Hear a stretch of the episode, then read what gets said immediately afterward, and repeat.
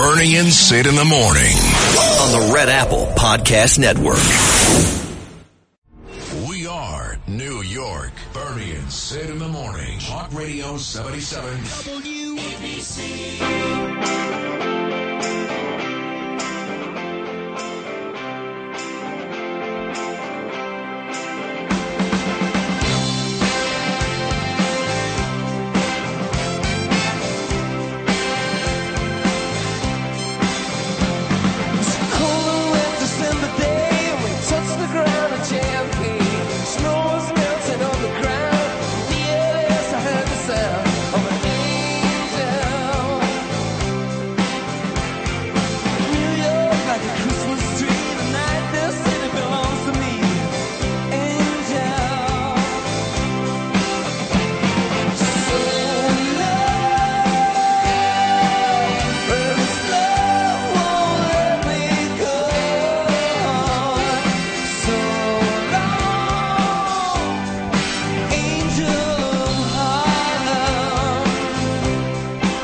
Angel of Harlem.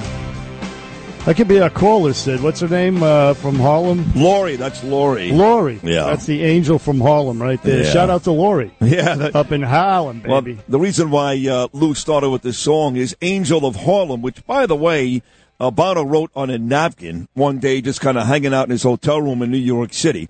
Uh, that was one of the songs that U2 performed in the subway station in the Ukraine capital of Kiev when they made this unbelievable surprise set right in the subway station this weekend, and that was one of the three songs they actually performed. That's a nice job by Bono and U2. It was a very nice job, for, except for the fact that they actually charged people to get in. What? I thought that was a. I thought that was a bit. I mean, come on, these people are at war. It's not true. That didn't happen. No, no. I made that up. But could you imagine walking like I do every day to the one, the two, or the three train, walk downstairs to get to Wall Street, and there U2 is performing? That's a great job by those guys. No, that's amazing that they went out there to try to help out. I mean, you know, uh, it, it, for some reason though, I, I, I just, you know, who else was out there? You had Jill Biden. Oh, yeah. You had uh, Justin Trudeau. I know. And there was one other, uh, one other uh, Well, tard out there. Listen, but Jill Biden is still the first lady. Waste of time, but I get it. Justin Trudeau is still the prime minister of Canada. What makes me crazy, Bernie, is uh, you know I go to the gym every day, the YMCA. It's on East 73rd Rockaway. Lou knows the neighborhood very, very well. And a couple blocks away is something called Arverne by the Sea, which is a bunch of really nice restaurants right on the water in Rockaway. And there's a huge office there for Queens politician Gregory Meeks. This putz. And uh, he was in Ukraine last week, and I'm saying to myself, well, what, why? What, why Yeah, would yeah. Gregory Meeks be in Ukraine? This guy can't get Queens right, fix the goddamn A train, and he's in Ukraine? Yeah, and, and probably on his way to Ukraine. It's a junket, is what it is. On his way to Ukraine, many uh, European countries, you know, to sort of tour and vacation and things like that. I guarantee you that's what it's all about. Uh, Yeah, the end result is, well, I went to the Ukraine. Oh, okay, fine, sure. No, no, they're all a bunch of sneaky swamp rats. And it's funny to me that it's all, you know, majority, uh, again, these lefty types, woke tard types going out to the Ukraine. There's something, uh, something's happening here. What it is ain't exactly clear to, to myself, uh, to be quite honest with you. Hey, listen, there's a lot of news, Sydney. By the way, this is the Bernie and Sid show. Ladies and gentlemen, welcome. Monday, May 9th. It's going to be a beautiful week, man. This is Yeah. it. This is what you've been waiting for. Yes. So, uh, Yes. So hang chilly, ladies and gentlemen.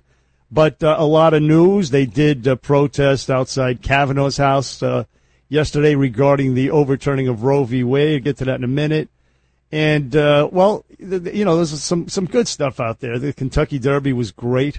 Watching that uh, horse come in, eighty to one odds, Rich Strike, and uh, and President former President Trump was there as well. And I would posit to you that, that the Rich Strike and President Trump, two long shots. At least Trump was back in 2016 No doubt. No doubt. the odds would were probably uh, even even higher than 80 to 1 at some point for President Trump back in 2016, You know, I- 2015, I, I, and I didn't see when they showed NBC showed President Trump getting to his seat. Uh, of course, you saw Kimberly Guilfoyle looking very, very pretty with the, that stupid hat, but Yeah. she still looked great. I didn't see Melania. Did you? No, that's a good point. I did not notice Melania. No. Uh, that's uh, you know I had- hadn't even thought of that. I saw Kimberly and uh, Right, me I too. assumed she was there. Maybe she was in the ladies' room or something like that. Yeah, I'm who not- knows, yeah. Or maybe she was fighting with uh, you know Governor Beshear's wife or something like that. I'm just not sure. Maybe she got into a fist fight. But uh, we do. There, there is a clip there. I don't know if I hadn't seen it yet uh, of uh, Trump getting the uh, cheers and the USA, USA, USA. So it was a, a decidedly pro-Trump crowd. No booze. I loved at it. the very least. I, I was having dinner and um, and I was getting ready to go home and watch the Ranger game, and we stayed to watch the race. And I'm telling you, I was bored.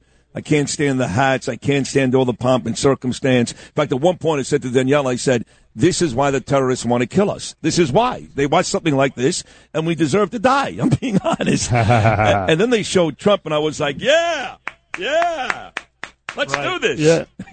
yeah, yeah. The hats were just way, way Oh, over the please, top. Please. I mean, uh, yeah.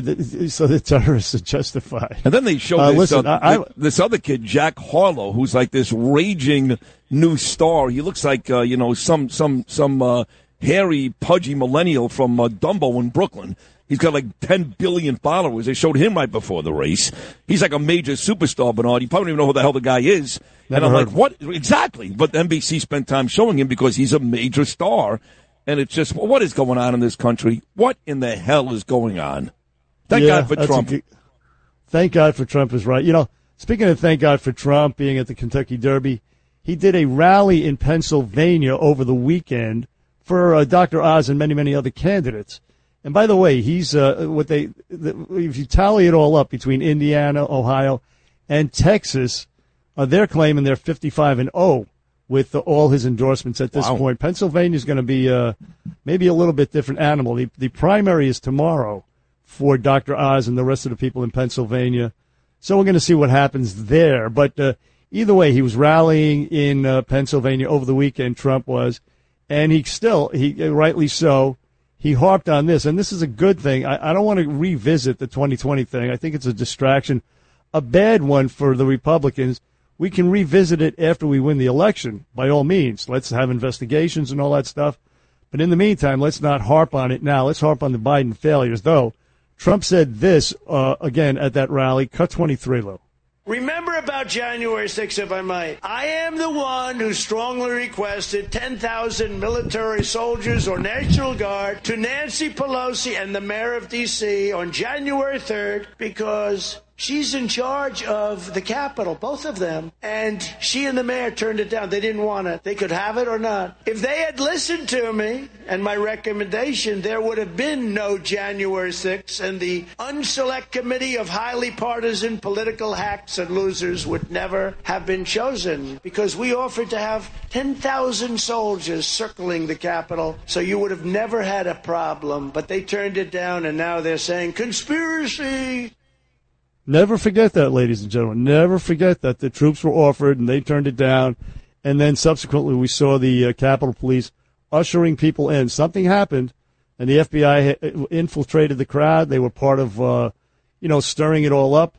So anyway, there's that. That happened over the weekend.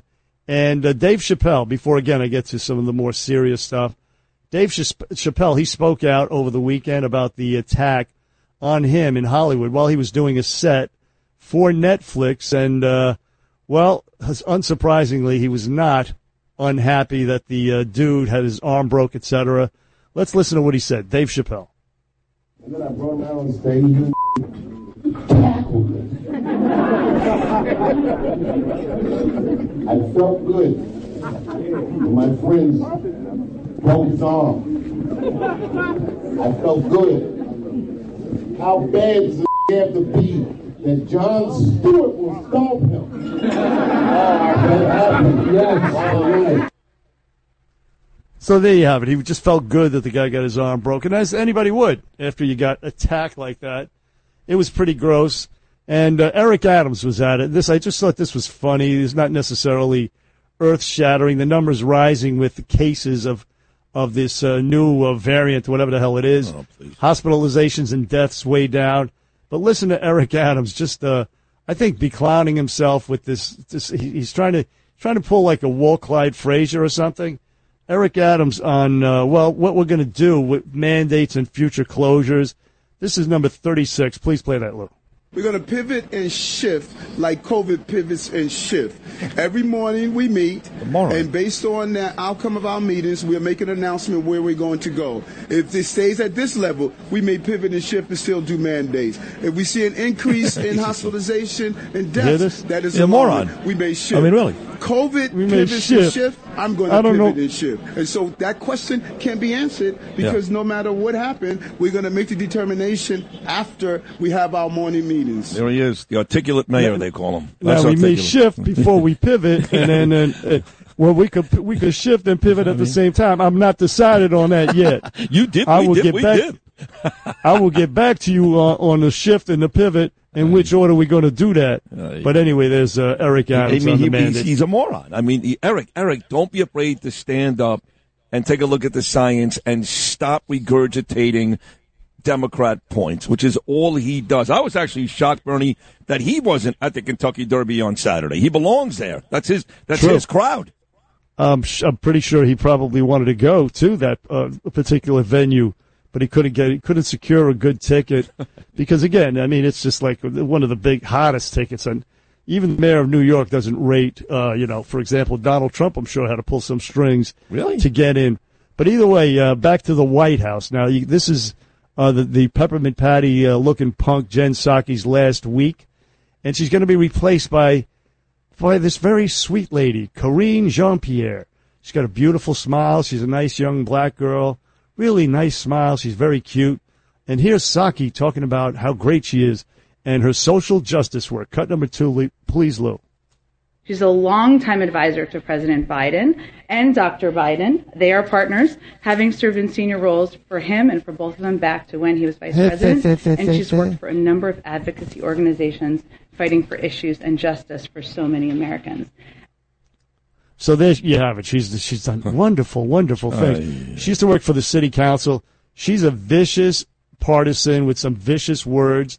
She called uh, the uh, American Israeli Public Affairs Committee severely racist. That's what she did. So she's an anti-Semite, ladies and gentlemen. This was in a Newsweek op-ed in 2019. This is what she wrote. When it comes down to it, AIPAC, which is the American Israeli uh, Political Action Committee, AIPAC's policies are not progressive policies. AIPAC's values are not progressive values. It's time to call a spade a spade. She blasted the conference as quote unquote severely racist, saying it has quote become known for trafficking in anti-Muslim and anti-Arab rhetoric, rhetoric, excuse me, while lifting up Islamophobic voices and attitudes. So that's what we're getting, ladies and gentlemen, with the lady, the cute little lady with the nice smile, who's going to replace uh, Peppermint Patty. Uh, so are you happy about that? Thrilled. Yeah, I can't wait. I used to hate, uh, what's his name? Uh, what was his name? Earnest, uh, Josh. He was Obama's yes. guy for a long time, and uh, he annoyed the hell out of me. He was no Robert Gibbs. But uh, And- no, these it- two are going to be worse. It's going to be awful. It's just terrible. Everybody that's involved in this Biden administration is a radical, a radical woke-tard leftist. And last night you may have watched. Last thing I'll do here is uh, you watched. Uh, you may have watched uh, 60 Minutes, and this former Defense Secretary uh, Mark Esper. Did you happen to see 60 Minutes last night? I haven't watched 60 Minutes since Lesley Stahl embarrassed Donald Trump and Mike Pence, when in fact she had everything wrong in that interview. I swear to God, I have not watched 60 Minutes since. Lesley Stahl t- turned me completely off to that show. Well, you and me both said. I, I mean, and, and I once asked Lydia. I said, "Does anybody still watch 60 Minutes?" Well, I don't know if they do or they don't. I don't know what their ratings are like. But anyway, this creep was on last night. Of course, he was he was the defense secretary for about 11 months, and he was the defense secretary during that time where the B- Black Lives Matter, the real insurrection, when Black Lives Matter tried to storm the White House, and they took President Trump down to the basement, and they burned the church across the street from Lafayette Park, uh, the St. John's, the Episcopal Church, I believe it is, a really vaunted old church that's there. They tried to burn it down, and Trump walked across the street with Esper, with uh, General Milley, General uh, thoroughly woke Milley across the street. Anyway, Je- Esper's got a book out, and he, he's got all these wacky claims. And one of them, he says that Donald Trump actually uh, asked about shooting some missiles off into the Mexican cartel's drug factories from the United States, and which to me seems like a really reasonable thing to do. If you're going to be sending all these arms out to the Ukraine, let's send them to these drug factories, send some of our arms via the air to some of these Mexican uh, drug cartel factories that are killing tens of thousands of our youth. But, but remember about this Esper guy. Where, where- after the walk from the White House to the church, and, and Trump held up the Bible in front of the church, it was a real show of uh, bravado and a big middle finger to BLM. They were all they were all uh, you know gathered in Lafayette Park. This is what this coward, this little thumb sucking freaking weasel, uh, Defense Secretary Mark Esper said two day, two or three days later because they caught a lot of heat. Oh, he's walking across with the military. I mean, this is not what a democracy is supposed to be looking like.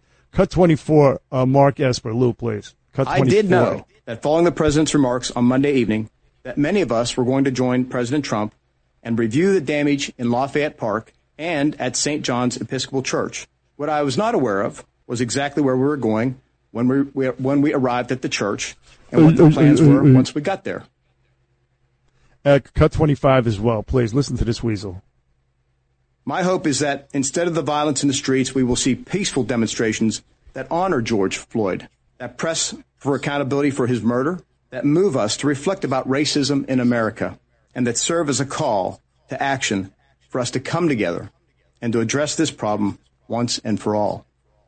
So he totally caved, totally went because of the criticism, just like, you know, Roger Goodell and all the corporate CEOs and all kinds of people totally caved to the pressure from Black Lives Matter, threw his president under the bus at that with those couple of comments right there, as did uh, uh, General Woke Milley, who said the same type of things. Well, I'm interested in white rage. I want to know about. So anyway, just to, I just want people to keep that in mind, seeing how he was on 60 Minutes last night the kind of person you're dealing with. A total, a, a total spineless p word that rhymes with wussy, and that's what this creep is. And he's trying to cash in by telling secrets, you know, from his time, his short tenure as defense secretary. So anyway, they did protest outside the Kavanaugh and I believe Gorsuch's house. They're going to Alito's house tonight. I think he skipped town though; he's not going to be there. And they, they, they actually went to some churches and they actually bombed the joint out in Wisconsin with Yes. the Molotov cocktails. Yep. So, uh, uh, so listen, Merrick Garland, uh, uh, Joe Biden, you want to talk about domestic terrorism? Molotov cocktails in some uh, pro-life headquarters out in Wisconsin. Anyway, we have a great guest list, Sydney. Great, great, great, great guest list. We have Curtis Sliwa. We're coming up this hour. Rich Lowry. We have, uh, of all people, uh, Sid's best new new bestie, uh, Sarah Palin. funny. How do you like that? I- it This is great. funny. Yeah. Hey, by the way, is, is she going to be in Alaska as she speaks to us? I no, I, she's actually with Ronnie in uh, Jacksonville. They watched the Derby and the Ranger Oh. game together on Saturday, so she's on East Coast time this morning. Oh, sweet. Okay, We do uh, we yeah, have her. yeah, yep. And I believe, do we still have Bill Donahue? We in do, The nine o'clock we hour? do. We have uh, Curtis Now, Lee was six forty, Rich Lowry seven forty, Sarah Palin eight forty, and Bill Donahue at nine oh five. That is a blockbuster Monday show. You, you ain't lying, uh, Sydney. You ain't lying. So here on the Bernie and Sid show, stay tuned. You don't want to miss it. We're coming right back. Bernie and Sid in the morning. on the Red Apple Podcast Network.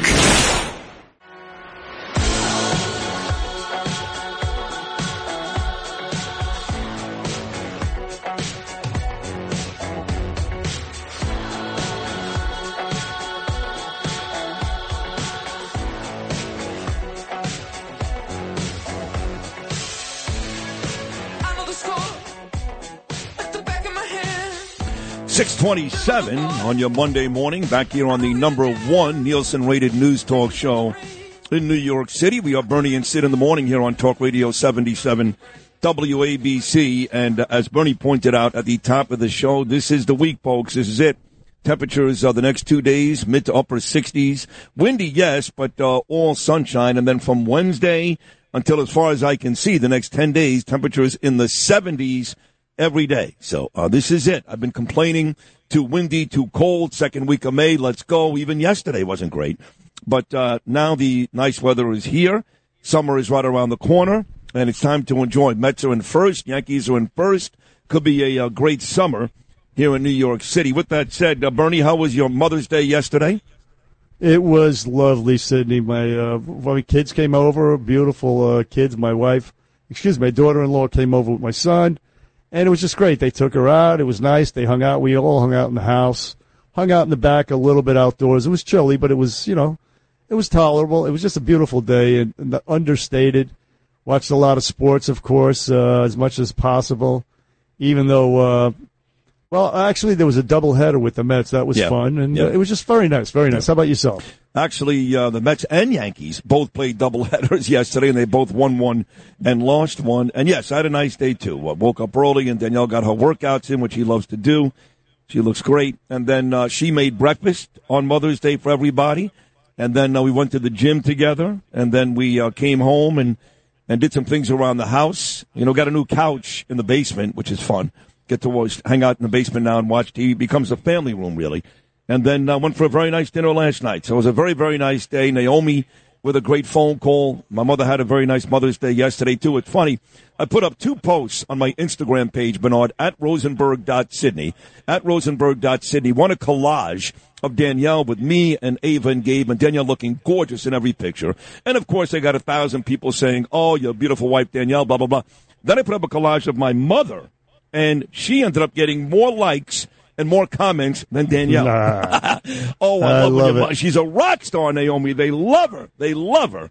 So Yeah, yeah, was very nice. Very nice. That's our audience. They love they love mom because uh, you know she speaks the truth. Yeah, the creature in the White House. They love that stuff. Back there it is. Again, Bernie always points this out, but if you want to watch this radio show after the radio show is over, it's worth it because Eric Salas and Danny and Gabby and everybody does a really good job with the graphics and the pictures. So right now there's a lovely picture of my mother and father up on WABCRadio.tv, WABCRadio.tv. But to see all that, you have to rewatch this show after the actual radio show and I recommend you all do that. Saturday, the uh, couch came in. There's me and Danielle. She looks great with a beautiful cake. Thank you, Joe Parisi, and and um, of course um, Margot and John. But we watched the Ranger game together on Saturday night, and that was a brutal watch. You watch the game, but the Rangers fell behind four to one. They outscored Pittsburgh three nothing in the second period. Out of nowhere, they tied the game just to lose seven to four. We're actually going to break down game four of that Ranger Penguin series, which is tonight with Sarah Palin, because she watches every second now of Ranger hockey with Ron Duguay before she talks about Roe versus Wade or after either way. So that was a disappointing loss on Saturday night for the Rangers, but otherwise a beautiful weekend. Uh, thank you for asking, Bernard. Oh yeah, it was great. It was terrific. And uh, look, we're going to speak to Curtis Sliwa in a bit, but uh, we have a great guest list in addition to Curtis Sliwa.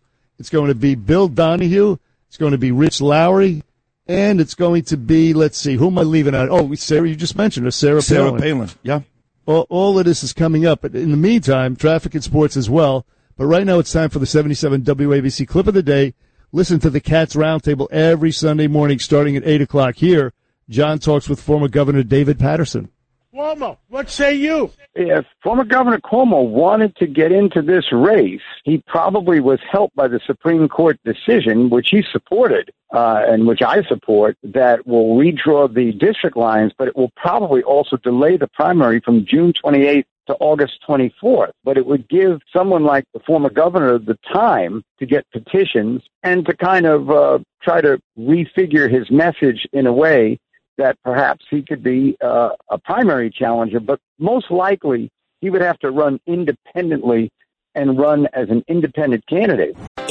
An accident, trust Gabo Law, personal injury and medical malpractice attorneys with decades of experience who will provide the attention you deserve and deliver the best possible results in the shortest amount of time. Gabo Law has recovered millions for their clients and they will be able to help you. But don't take our word for it. Read their five-star reviews from former clients on Google, Avvo, and Facebook. Call Gabo Law today. 800-560-0214 for a free consultation or email them at info at gabolaw.com. That's G-A-B-O law.com. Gabo Law, where winning is no accident. On the Red Apple Podcast Network.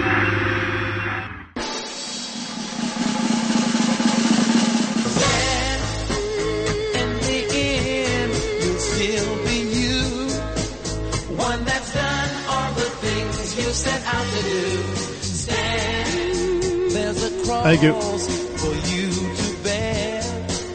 Things to go through if you're going anywhere.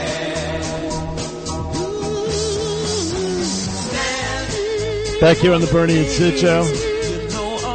We are heard everywhere, ladies and gentlemen, on that 77 WABC app. Simulcast out on Eastern Long Island, News Talk 107.1 FM. And as Sid pointed out after the show, on your smart TVs, on your computers, at WABCRadio.tv, you can watch. And if you did tune in uh, later today, you would see that Curtis Sliwa is actually in studio. Listen, let me tell you about Curtis Sliwa.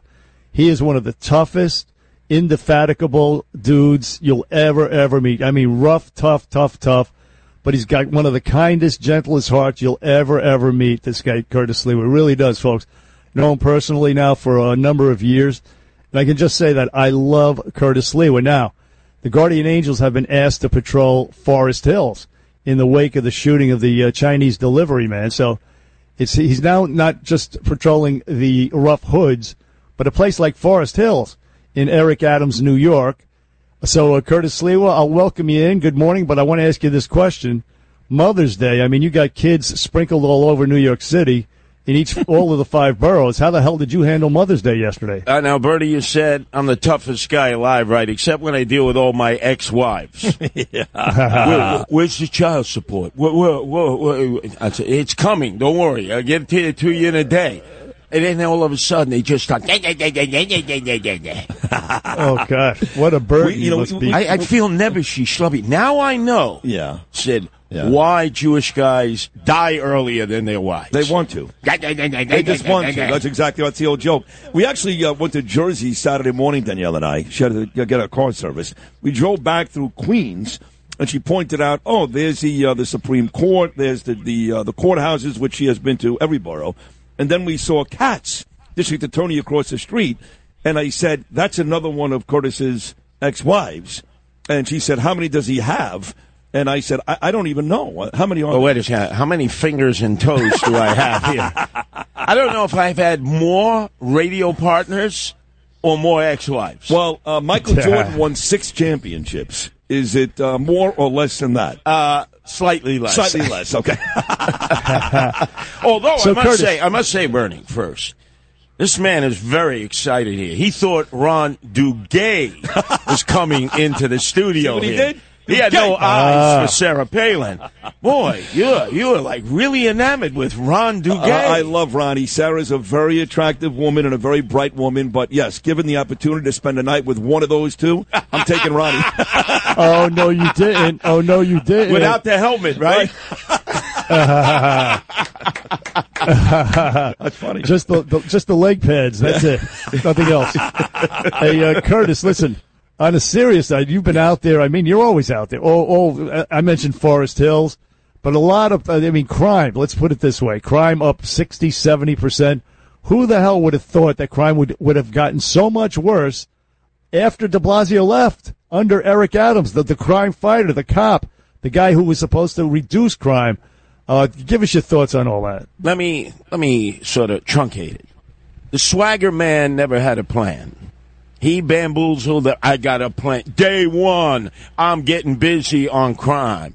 You know, we say in the streets, bupkis, ugats. You never had a plan. Your only plan was to get a nice uh, customized suit and Ferragamo shoes and become the mayor of nightlife. He's at Zero Bond. He's at all the clubs. He spent more time in Los Angeles than he spent on Rikers Island, which is ready to blow. Another inmate committed suicide. 16 last year, four now. The gangs run the joint.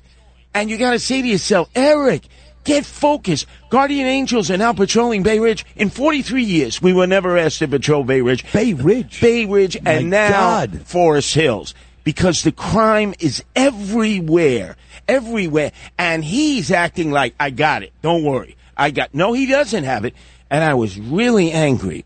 Uh, our friend, the greatest mayor who ever existed in our lifetime, critiqued his first four months and said the guy needs to stop going out at night and focus on crime. He actually actually took it a step further. It's in today's New York Post. He called him a quote unquote failure. Yes. Rudy Giuliani. Well, yes. the first four Wow. months he is. Yeah. Who would have thought things would be worse than they were in any four months at de Blasio? But then, if you notice how they savaged Rudy Giuliani, this is the man who brought crime down in the city. 2,000 murders a year, 5,000 unsolved shootings.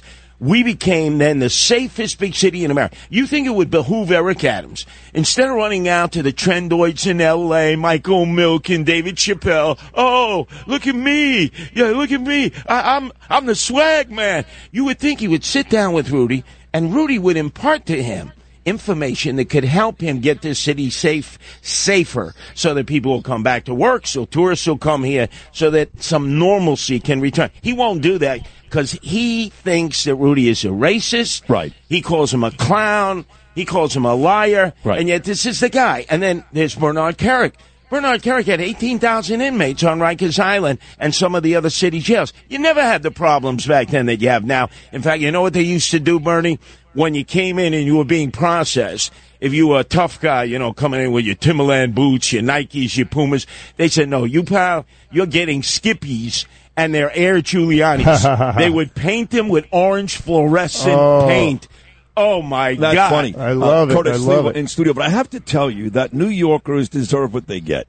Not where I live, by the way. These Yeah. are very smart people, patriotic people, service people. They know what's going on.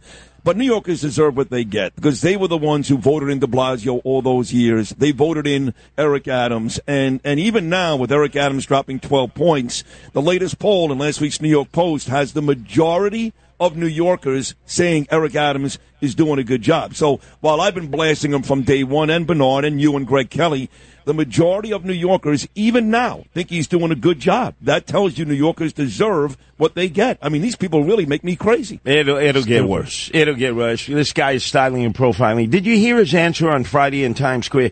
He goes, Yes. "I'm going to be going on more junkets. I'm going to be a global world traveler. On whose dime, pal? You need to mm-hmm. get your ass in City Hall. Focus on." On getting into the subways, getting into the streets, into the bars, getting the homeless into the shelters, the emotionally disturbed into mental health care facilities, and then the city has a chance to return to some normalcy. Without that, it's not going to happen. No, and plus, uh, you know, far from, uh, well, first of all, Giuliani saved black lives. Those are the people who would have died otherwise uh, if, if Giuliani didn't implement his broken windows, which, to a certain extent, uh, Eric Adams has uh, belatedly brought back. But instead of meeting with a guy like Giuliani, he actually went to meet with Lori Lightfoot, which is like going uh, on re- re- reducing crime, which is like going to, uh, uh, you know, Chris Christie for uh, marathon running tips, for God's sakes. I mean, he's totally, totally screwed up big, big time. And uh, so here's the thing. He should be going after people like Stewart-Cousins and uh, Carl Heastie. And I mean naming names and putting up the pictures of dead people and say, Carl Heastie, these people are dead because of you. You need, we need this right now. Desperate times call for desperate Or- measures. or That's what he should be doing. How about Alvin Bragg? You know, you go into a Duane Reade, a CVS, a Walgreens, and the guy will come in and say, "Could I have my Alvin Bragg swag bags?" And then they go through the aisles, they fill them up, they walk out, nothing happens. Shoplifting up 81%. It's killing retail here in the city. He's never confronted Alvin Bragg. He's only said good things about Alvin Bragg. Now, both of you are right. Put your heads together. Why do you think that he gives Alvin Bragg the soft treatment? Because Alvin Bragg has a weapon that he's afraid of. City Hall is in Manhattan. There may potentially, like in any mayoralty, be political corruption. That would be the privy of the Manhattan DA. So you understand, he's more concerned about Bragg possibly looking into what's going on in City Hall than putting the pressure on Bragg and said, knock this brag bag, swag bag thing off and start locking him up or I'm going to be uh, your worst nightmare every day. He's not like that at all. Not like that at all. No, and, and, and it wasn't just, you know, people said the issues in New York are crime, crime, crime, but I disagreed with that. I thought it was crime, crime, education. You know, we, we've got a lot of issues, the DOE, all kinds of issues, and I know a lot of that dates back to Carranza and Bill de Blasio. And I like the guy that Eric Adams put there. I don't, I don't know if you like Banks or not, but the same, some of the same issues are, are still happening. Things haven't changed all that dramatically here in New York. So all the things that you, you look for Eric Adams to improve in this city, even above and beyond crime, and he's done none of it. Well, what exactly? Can you give him a good grade on anything? Yes. What? Oh my God! What? That man knows how to dress. No, come on. I'm being Joseph Abu would give him an A plus. Plus, let's face it, he's the mayor of nightlife. Every night he's at Zero Bond, a private club. I know. You know whatever Yeah. goes on in a private club stays, Stays in a private, club. club, So sure. if you want to do business with the mayor, you don't go to City Hall. No, no, no. Because he's never there. He's running around the city cutting Right. ribbons all You go to. Cipriani's. Right. Or he's on that carousel in Brooklyn. You know, he's doing lightweight things. You go to Zero Bond and you make deals. You get, you wine him, dine him, parking lot. Do you know that he's going around already fundraising? Not for the next mayoral election. He wants to be president. They Oh, are telling course. people in four years, because Biden is impaired, invest in me now, and you're going to be on the Eric Adams swagger man train and go right to Washington, D.C. He truly believes this, and his supporters do. They say it openly. I know. It used to be a 10 year plan when he was running in the general election against me, and before that, the primary. Now they've truncated that No, to but, but on a serious note, he did bring back uh, broken windows and the anti-gun unit. He calls it. I Well, mean, well, well, what they're are you water-? I'm looking for something here. I understand. An anti-crime unit that has a uniform on. Uh, look, you and me, we're homies on the corner. We're clockers, we're steerers, right? We say, 5-0, 5-0, there they are. You know what they've done? They've made traffic stop arrests. They're writing tickets. Almost no gun arrests because they might as well put a neon light on them saying, we're the anti-crime unit, but we can't go undercover. And broken Right. windows, the only thing that's getting broken in the city are more windows because he hasn't imposed the Rudy Giuliani broken windows theory, which has worked for Rudy Giuliani, worked for Bloomberg and Kelly.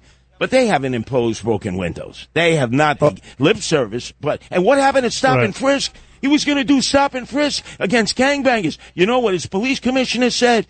Over my dead body, we're not doing any stop and frisk. Well, excuse me, ma'am. It's not going to be your dead body. It's the dead bodies of people of color all throughout the five boroughs of New York City that are going to suffer as a result of that. They need to do stop and frisk against known gangbangers. That's common sense. Absolutely. Well said, Curtis Sliwa. And to Sydney's point, it should be crime, crime, and education because these thugs that have come up through the our public school system, and for some reason there's a new book, and this is true, new book. This just came out over the weekend. It's called Our Skin: A First Conversation About Race, directed at uh, two to five year olds. And here's just one passage, just one passage, uh, Curtis and Sid. A long time ago, way before you were born, a group of white people made up an idea called race. They sorted people by skin color and said that white people were better, smarter, prettier, and that they deserved more than anybody else. Now, I know that Sid agrees with that sentiment, but I would just say that that's poison to uh, tell a black know. kid that. Yeah, I understand. It's poison. But they didn't say, they didn't teach these children that there was a time when certain white people were told, as they read the sign, Irish need not apply.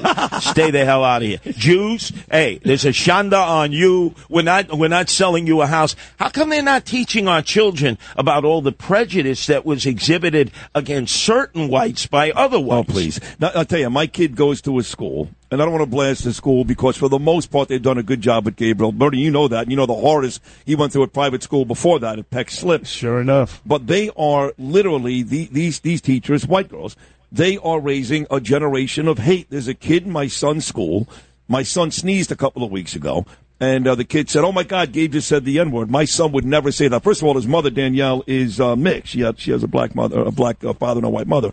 Uh, that never happens at my son. Never. Long story short, he's been dealing with this issue because he's one of the few white kids in the class. This is a kid that went to his birthday parties. This is a kid that had over my house. This is a kid he's grown up with. And now, because of what he sees on the news and what maybe his parents say and his teachers say is okay, he's making claims like this. And we went to the school, and the school Wow. feigned horror. And guess what happened? Nothing. No suspensions. No uh, expulsions. Nothing. We're going to sit down and talk to the kid. I- I if would- it was the other way around, by the way, my son would be kicked out of school for six months. Uh, how about if I do an intervention here and I go into all of these uh, hipster, millennial, uh, cancel culture teachings and say, Yeah. "Do you know what this young boy did?" He said, "Hot chew." Yeah. I'm a Jew. Hot chew. I'm a Jew. Right? That's funny. Understand? Yes. Yeah. I do understand. I- I'll straighten it out. It's Leave it up to me. Come on, Sid. I can handle it. Curtis Sliwa on the Bernie and Sid show. Curtis, you do a show. You do two shows actually over the weekend.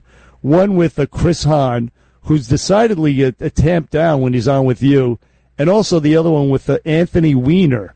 Uh, so how are those working out? How you how you getting along with uh, Anthony, and do you socialize with Mr. Weiner? Do you like Weiner off the air? I don't socialize with anybody. I don't have time to socialize with anybody. That's funny, Bernie. But no, I've known Anthony Weiner for many, many years. Many, many years. Guy can be a very good talk show host. He's obviously got baggage. But to credit of John Catsimatidis, he gives people a second chance. He gives them a chance, and then it's up to them to earn that chance. And he's earning it now. He's doing a good job. He's doing due diligence. It's an interesting show. And then with Chris It Hahn, is. With Chris Hahn, it's clearly left versus right. Yeah. Uh, and he's one of these guys from Strong Island who thinks they know it all. So, Bernie, I may need you to go over there and straighten out Chris Hahn. Will a Louisville Well- slugger, Rocky Colavito baseball bat?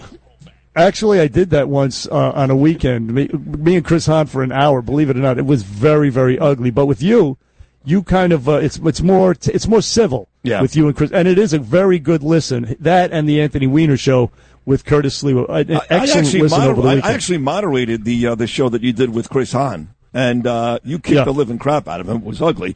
And the week after, I had Tom Arnold on the show. You may remember it was on those Sundays too. But I had the chance to sit down with Anthony here. Bernie was out one day, and they put him on.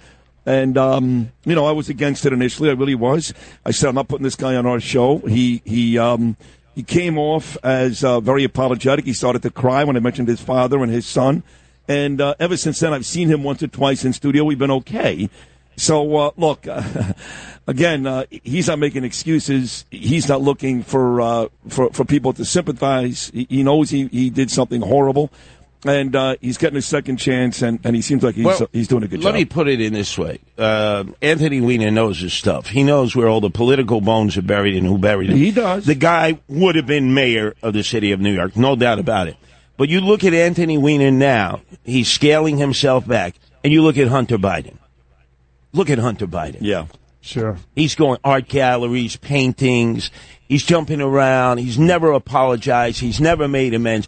Look at the difference between somebody who has humbled themselves and understands I did a very bad thing. I got to crawl myself back out of the belly of the beast. And then look at Hunter Biden. Yeah. Every day. Every Still day. corrupt. Why isn't this guy in jail? That's an excellent question. I think that's coming soon, Curtis Sliwa. But let me just say this, Curtis. Uh, you are a New York icon. You should be mayor of New York. As I, I said at the open of the segment, you're a terrific individual. I just can uh, attest to that, ladies and gentlemen. And so it's an honor to have you on the Bernie and Sid show every single time.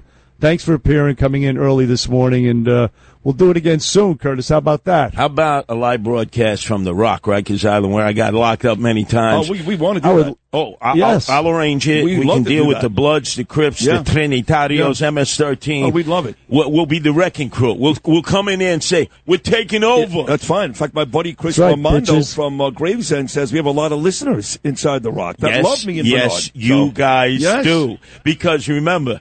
They control the gangs. Control the know. rock. I know. We're, We're not talking the con- correctional officers. The gangs. I know. Hey, great job uh, to Bernie's point. Thank you so much, Curtis. Still to come, Rich Lowry comes our way at 740. We're going to talk to Sarah Palin coming up at 840 and Bill Donohue coming up at 905. A very exciting Monday morning show with Bernie and Sid. Short break. We'll be back right after this. Thanks, Curtis.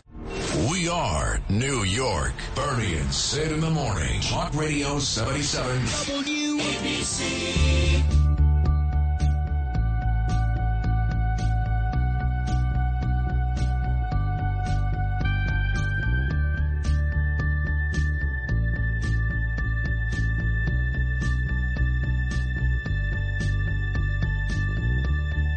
See the stone The thorn twist in your side. I'll wait for you.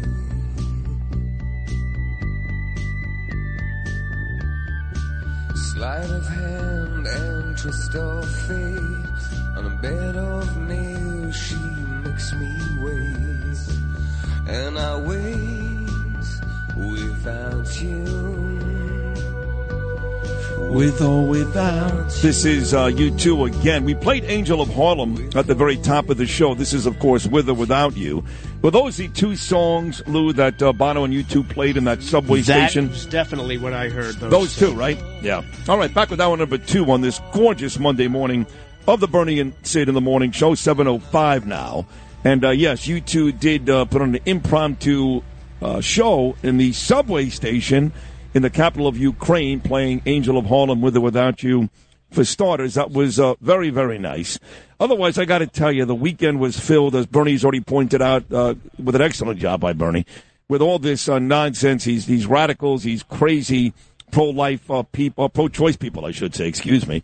You know, uh, setting off Molotov cocktails and showing up at Chief Justice's homes and churches. And I woke up uh, early yesterday morning. It was Mother's Day, and Danielle and I had coffee together and breakfast together, and she was uh, on her um, on her Peloton treadmill and Peloton bike. She does two classes every weekend morning, one on the treadmill, one on the bike. She's a, a rock star. And I go back upstairs to watch TV, and one station has Willie Geist, one station has George Stephanopoulos, one station has my guy Chuck Todd, who was just demoted to basically Siberia. He's gone. And I couldn't find one damn thing to watch. I find myself watching three hours of Joel Osteen. I mean, Sunday mornings, there is nothing to watch, Bernie. I'm, I, I can't watch guy. it to keep up. It's brutal, and everything is Ukraine, Russia, and these pro uh, pro choice maniacs. It's the most depressing TV anytime during the week. And the Ukraine Russia stuff is a complete and total distraction from what's really going on with inflation, the economy. I mean, we're staring at a food shortage, and they don't want to talk about this. Th- No. This is going to impact people in a bad, bad way coming soon. I mean, you know, cr- very credible economists are forecasting just this food shortage, uh, very, very expensive, and maybe just not only expensive beef, but you, you won't be able to get beef.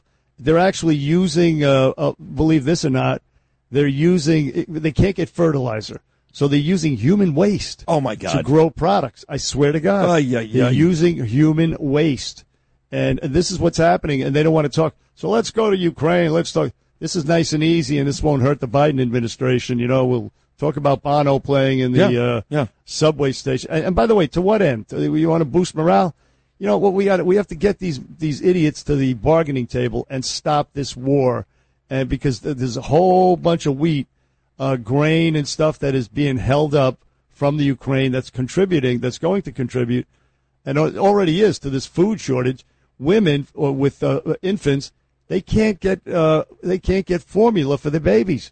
I mean, this is bad. I saw somewhere where somebody wrote, um, women, uh, you know, the uh, women are going to remember that they can't get formula, as opposed to worrying about that they can't get an abortion, which of course they will be able to get. Right. But that's a truism. I mean, that that's what's going to impact people's, uh, you know, choices Yep. in November. Is going to be the food shortages. It's going to be inflation, and if, if they're paying any kind of attention and they know anybody that OD'd, and which I'm sure most people do, the fentanyl stuff uh, at the border and all that crap. Well, I hope so. That's going to be the Uh, real issue. so. I mean, right now, MSNBC is showing videos. The Russians are having a victory day today, even though they're taking a beating in the Ukraine, and they really embarrass themselves Well, militarily. They are they are celebrating themselves today. It's it's crazy. Well, no, this is this is uh, victory over the Nazis. This is Oh, a- an sorry. annual. This is an annual thing they do. You know, they they it, it was a huge victory, obviously, uh, Yeah, over yeah, the Nazis. yeah. What, what the Soviets went through, the Russians, even though they're barbarians, they went through he- utter hell. And so, anyway, what was supposed to happen was uh, everybody was afraid that Vladimir Putin would make some sort of crazy proclamation today, and he didn't do it. He didn't do it. was uh, No. he didn't, and, and, and not uh, uh, uh, you know, contrary to him doing that, he actually looked sick, weak, feeble, according to the reports that I heard. Well, I he's didn't got cancer. and He's been sick with cancer. I mean, CNN right now is running something. Putin delivers defiant speech at Moscow military parade, and I'm doing exactly what I just complained about, talking about this. So I'm moving on. Uh, let's go back to Saturday. the Kentucky you, by the Derby. There we go. Screw this. Uh, Rich Strike, Bernie mentioned it in hour number one. Just an unbelievable victory. Came uh, on the inside late in the race. An 80 to 1 horse, 80 to 1 winning the Kentucky Derby. The good news is that made for a great story on Saturday. The bad news is if you're a real horse racing fan, you want the possibility, if not the probability, of a horse here in New York at the Belmont having the opportunity to win the Triple Crown. You've only had two in the last 37 years American Pharoah back in 2015 and Justified back in 2018. And this win by Rich Strike pretty much guarantees there'll be no Triple Crown winner this year because I, I, I highly doubt he's going to come back and win again in Baltimore. But if you miss Saturday, here's what about the last 50 seconds sounded like as this unbelievable long shot won Saturday's big race. Now Epicenter comes splitting horses and is moving up quickly as Crown Pride takes the lead around the far turn. It is Crown Pride battling with Messier. They're stride for stride. Epicenter and Zozo's in behind them. Cyberknife sweeps up on the outside. Zandon gets the rail run and they're into the stretch. And it's Messier, Crown Pride, then Epicenter is coming up on the outside. Epicenter has taken the lead as they arrive into the final furlong. Zandon is coming after him. Epicenter and Zandon, these two, stride for stride. Simplification down the outside is next. They're coming down to the wire. Epicenter, Zandon, Rich Strike is coming up on the inside.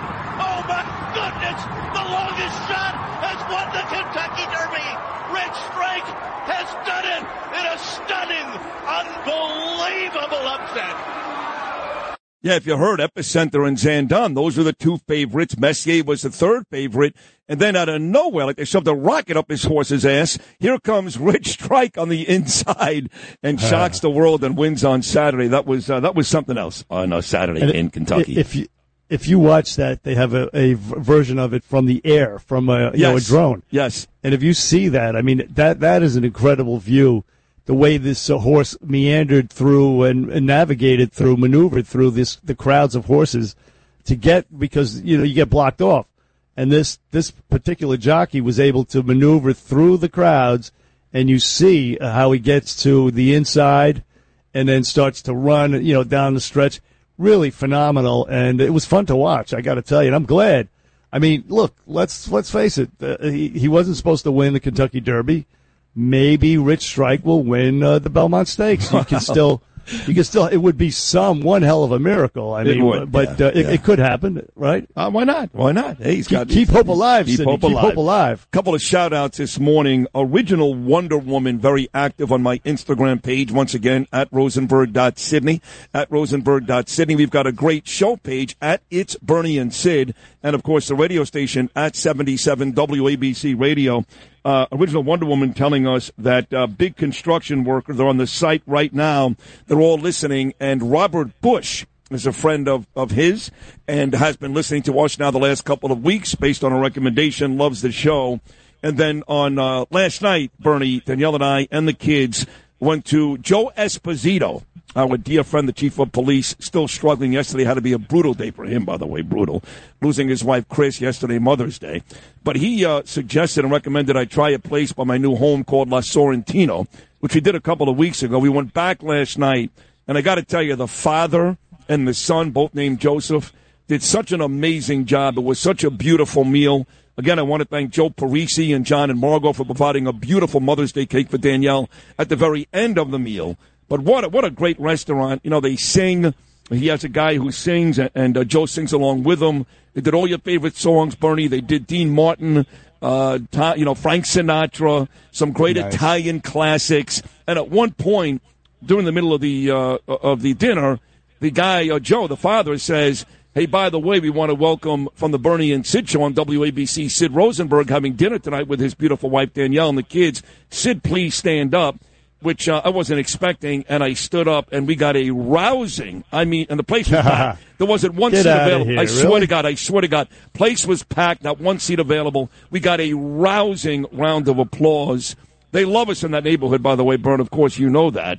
But it was very, very nice celebrating Danielle. Great restaurant. Again, the, the father son combination up at Sorrentino could not have been better last night. And Bernie and Sid got a rousing round of applause. That is high praise, man. That's nice. That's Yes. fun. Yes. I guess the meal tasted good after uh, after that. Not that it wouldn't have otherwise, but uh, Wow, that's pretty nice. That's uh, quite the honor. Thank you for that. Yeah, that was very nice. Seems like every week now we get honored. The week before we got the, the big award at the New York uh, State Shields breakfast, and Bernie and Sid becoming uh, just huge, just huge. And the reason why is obvious because, look, uh, for example, you know, talking about the uh, the Roe versus Wade stuff last week. You're a, a reluctant pro-choice guy. I'm an enthusiastic pro-choice guy. But the truth is, is that we're not going to be okay with people standing outside of Supreme Court justices' homes. We're not going to be okay with people desecrating the Catholic Church. So we're not afraid to tell the truth from both sides. I mean, most of the time, you and I agree. 99.99% of the time, you and I agree, ever since the Hillary and uh, Trump election. But I got to tell you, man, uh, all these TV shows you watch, all these radio shows, and there is just nobody out there. There is nobody out there who tells you the truth. And even the guys No. that do tell you the truth, it's a lot of repetition, the same talking points over and over again. Somehow you and I find a way to include our personal lives with a lot of our political decisions, and that makes for much more entertaining radio. I, I mean, again, not to sound arrogant here, but nobody does it like you and I. Nobody. Nobody. Well, uh, yeah, that's. Uh, I I hope that's the case. We're we're kind of unique, but uh, on the Roe versus Wade thing, I mean, I think I broke it down where it's understandable, where it's it's very very simple. It, it was bad law. You don't hear this, uh, by the way, on any of the other fake news channels. It was bad law to begin with. Everybody knows that. Ruth Bader Ginsburg knew that. Well, I'm glad, and, And- and I'm glad you mentioned her because that group Ruth sent us was the one that started to cause all this trouble last week. And I saw plenty of girls holding signs, even in New York yesterday. What would Ruth say? Well, I'll tell you, stupid, what Ruth would say. Listen to Bernie and Sid. She would tell you to go home, you dumb bastard. Right, do your homework. That's what Ruth would say. Uh, but it, it take it sends the uh, the issue back to the states, and democracy takes over. That's what happens in some states. You know, the legislature that gets elected says, "Listen, we don't want abortion." Some say they put uh, you know uh, some some harsh restrictions on it. Others uh, put let let it be very liberal the restrictions. Which, for example, in New York State, I mean, you could basically give birth and then murder the god the damn uh, infant right afterwards. Terrible. Uh, in New York State. So so, but that that's Terrible. democracy at work, and that's the point of the whole thing. And then we also will tell you when when you hear Sh- uh, uh, Gillibrand, when you hear Schumer, when you hear Letitia James, none of these idiots on the fake local news channel, none of them, none of them would say that this law will not affect you, who I'm talking to, you who's watching my uh, Channel 5 newscast, Steve Lacy, Bill Ritter, won't tell their audience that this law will have no effect on your ability to have an abortion. They will not say that. They, they engage in fear mongering and they let, they play Letitia James screaming, I will not apologize, uh, and we will not be, uh, my body, my, no effect e- even whatsoever. worse. She, she talked about using wire hangers. I mean, she got really graphic and explicit, Yeah. and was really gross. Not only to your point, Bernie, will they not tell you that you're not going to? It's not going to change here, but they actually intimate, they lie that it will change. That's Yeah. the intimation that it will change. That's a lie. Complete and total lie. So that is uh, uh, hopefully uh, part part of the reason uh, for our success because we tell the truth. And yeah, I said that that ends with an F. We tell the damn truth, Hey, y'all. listen, it, it all goes back, and, and the show really started to, to rise in popularity during COVID because when Boomer and Gio were in their basement, and when uh, you know the w, all of WOR was sitting home, you and I were at Two Penn Plaza every day. And right. we, were, we were supporting local business owners. No patience whatsoever for shutdowns from the very, very, very beginning. No patience for masks. I very rarely wore them, not because I was insensitive, not because I wanted people to die, but you weren't going to lie to me. You, don't, you weren't going to tell me that's Godiva chocolate when in fact it's a bunch of duty. And from day one, we never, ever, ever moved off of that. And that's when people started to say, these are the only guys. These are the only guys. While everybody else walked around with masks on, scared to death, all that nonsense. Even Republicans, we were the only guys that said, folks, folks, there's something much bigger going on here, and it has nothing to do with medicine and or science. They're lying to you. They're all lying That's right. to You're exactly right. We were there at, at ground zero for, uh, in that hellscape known as New York City, saying just what you said. Plus, the George Floyd thing happened uh, on the heels of all that. George Floyd thing happened like Yep. Memorial Day weekend, which is two or three months after the pandemic began, and we stood up for the uh, for law enforcement on day one. So between the pandemic and the overreaction to the death of George Floyd, we told the damn truth. And we'll continue to do so and stand up for law enforcement and common sense and the truth, of course, uh, which I think people appreciate. I, I, I, based on some of the reaction, I think they do. Well, listen, we just received an award two Sundays ago from the New York State Shields, Integrity and Journalism, for backing the police, not blindly. They said the quote was, Sid and Bernie are fair, not blindly, because look, we wanted that cop in Minnesota to get the electric chair, the one that killed George Floyd, even though George Floyd was a scumbag, a lifelong criminal, nine arrests, as Candace Owens points out all the time, put a gun in a pregnant woman's stomach, not worthy of any of these, uh, of the honors and statues and all that nonsense, not even close. He was a scumbag, but we wanted that cop put away forever, and how could you be more fair than that? And plus, he was B. He was, and we pointed out he faced the death penalty on day one. So, what more the hell did you want after that? After that, any protest was was superfluous. It was a waste of time because he faced the freaking death penalty. What do you want to do? You want to quarter him? Is that what you want to do? Draw and quarter him and hang his his his, his entrails from like the the city entrance gate or something like that? Don't give me that. out of the 1600s. What the hell do you want? Anyway, so yeah, that's uh that's what we did. That's what we do. That's how we do here on the Bernie and Sid show. If you know what I'm saying. 1 800 848 WABC. As always, that's the number 1 800 848 9222. Again, Monster Show coming your way. Bill O'Reilly's morning message coming up, Rich Lowry, he's going to be here live at 740. Our dear friend Sarah Palin loves us. She'll be here at 840. And the head of the Catholic League, this guy is a scream. Bill Donohue coming up at 905. Keep it right here, the Monday edition of Bernie and Sid. Bernie and Sid. 77 WABC. I need your arms around me. I need to feel your touch.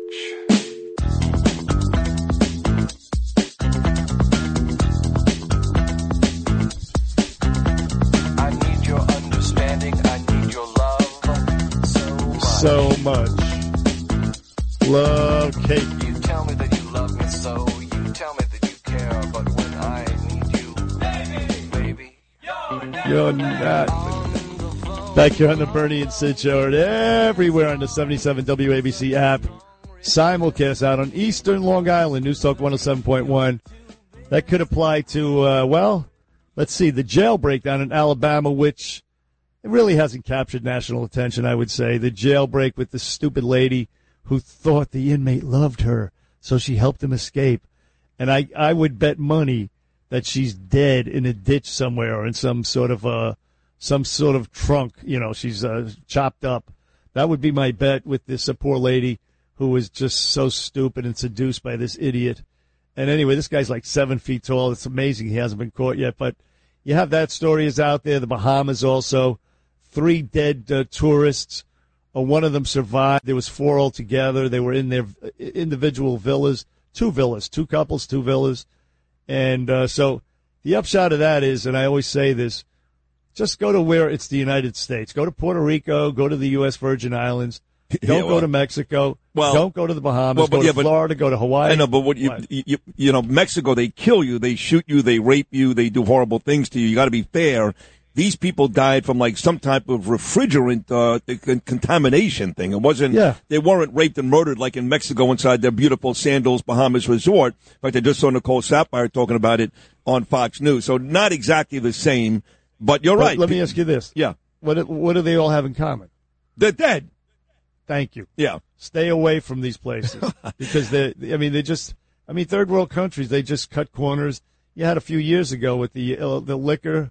You know, they were getting poisoned liquor. I mean, stuff happened. Just stay the hell out of third world countries. I like go. the, I like the Bahamas though. It's pretty. Sandals is pretty. too. I, and, I've, uh, I've actually been to the Bahamas. Beautiful. I, I thought I, I had a great time. Yeah, that's a Actually beautiful resort.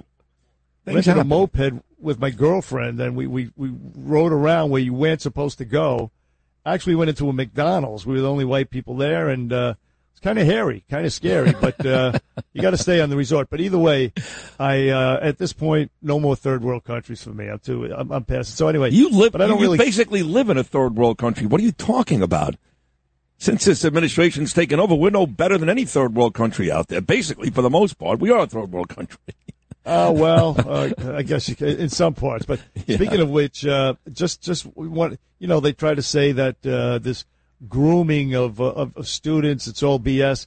I read to you earlier. Uh, I read to you and Curtis where this uh, this is for s- s- kids two to five, where they're telling you that white people are bad, blah blah blah. This is New York City. This is legit.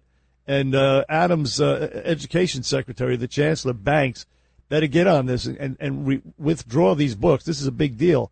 Kids reading that whites are bad, that they spew lies about their, you know, the race, how much, you know, whites are better and they deserve more than people of color, et cetera, et cetera. And then they go on to say, of course, none of that's true, but that's what whites are saying. But anyway, here's uh, so so yes, critical race theory is alive and kicking, folks. Here uh, again on Libs of TikTok. This is a fourth grade bona fide. This is straight up legit. A fourth grade teacher, fourth grade, and listen how a stupid she sounds, and b this the the, the type of uh, the type of poison she's spewing to her poor little innocent fourth graders. Cut number three, Lou. My kids from last year are now in fifth grade and they come visit me almost every day after school. And a lot of them are queer because I am queer. And so, and they figured it out. And so I've become their safe space. These kids, I'm so happy that they are figuring out who they are and that they're happy with who they are and that they found a safe place. But man, I could never imagine being in fifth grade saying these things out loud, even though I know they're all, all okay. I grew up super religious where nothing was okay. And so seeing this happen, I'm like, ah! But I'm also like, yay! But ah! Oh my God. Yay, yay, the kids are queer because Oh, I'm queer and I'm telling them I'm queer and I'm trying to get them to be queer. I mean, this is this is a fourth grade freaking teacher. Thank God for libs of TikTok for exposing this because this is all over. TikTok, by the way, TikTok and Instagram are a lot bigger than uh, Twitter. They have a lot more people watching, a lot more eyeballs, and in, in TikTok's case, young eyeballs watching this fourth grade teacher, and uh, it's, it's where a lot of the poison is spewed. I know, right? I mean, It's really, bad. terrible. Well, just Uh, uh, so- and- where was that again? What state, Bernie? Where was that? Uh, I have to double check. Okay. I don't have it in front of me. She's a Yeah. fourth grade teacher, but it's legit. Believe me when I tell you. I mean, Twitter, so- we're talking about Elon Musk going on there and talking about if I disappear, if I end up dead. You know, a lot of people are getting crazy over that, that uh, somebody said that to kill Elon Musk. That was the big tweet yesterday. But at this point, he's just pulling everybody's chain. He's pulling your leg. He's having fun with all of you. He That's really not is. as important as the stuff that you're playing here from from uh, Instagram, from um, from uh, what is it called, TikTok, and the rest of those. uh, TikTok, yeah. yeah. no, no, they're all bad, but uh, and he's fixing Twitter and t- Twitter. Let's face it, Twitter uh, changed the result of the 2020 election by banning uh, so by banning the Hunter laptop from Hell Story. Yeah. and many many other things. But uh, so it is bad in and of itself. But the TikTok and Instagram almost equally as bad, especially when it comes to young ears and eyeballs, etc. One last thing: the Kentucky Derby. Before we speak to Rich Lowry, uh, President Trump was there, and uh, as you pointed out earlier, we saw Kimberly Guilfoyle. We didn't see Melania, but uh, he was there and he got cheered. It was Trump country. Of cut 39, Lou, please.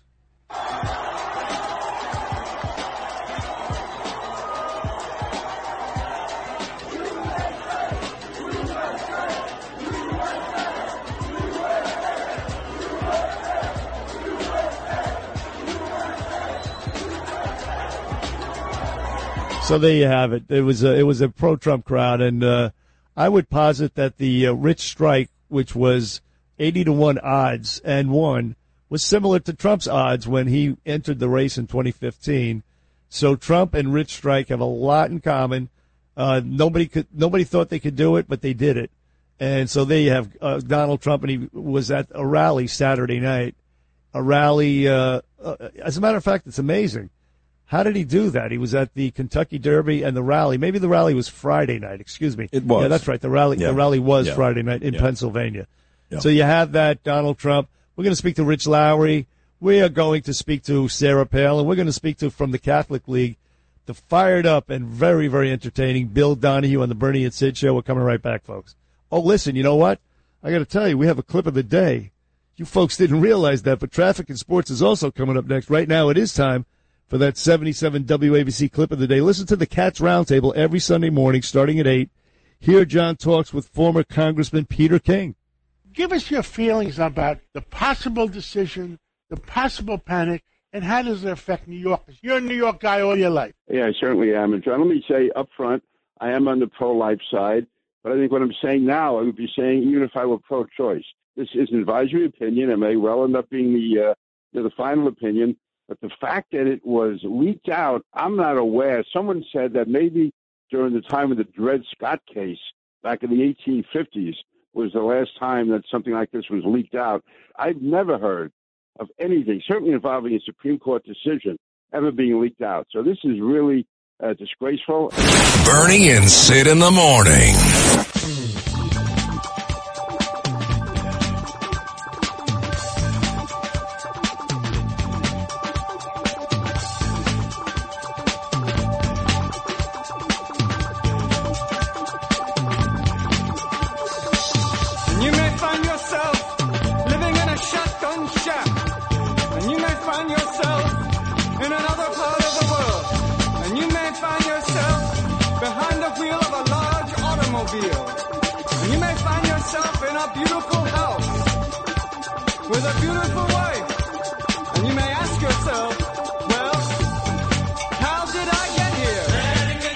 Classic Talking Heads on your sunny, gorgeous Monday morning, 745 back here on Bernie and Sid. Going to be sunny and gorgeous all week. Highs the next two days, mid to upper 60s. But by Wednesday, we'll do about two consecutive weeks of 70 plus temperatures. So it is here, the, uh, the nice weather.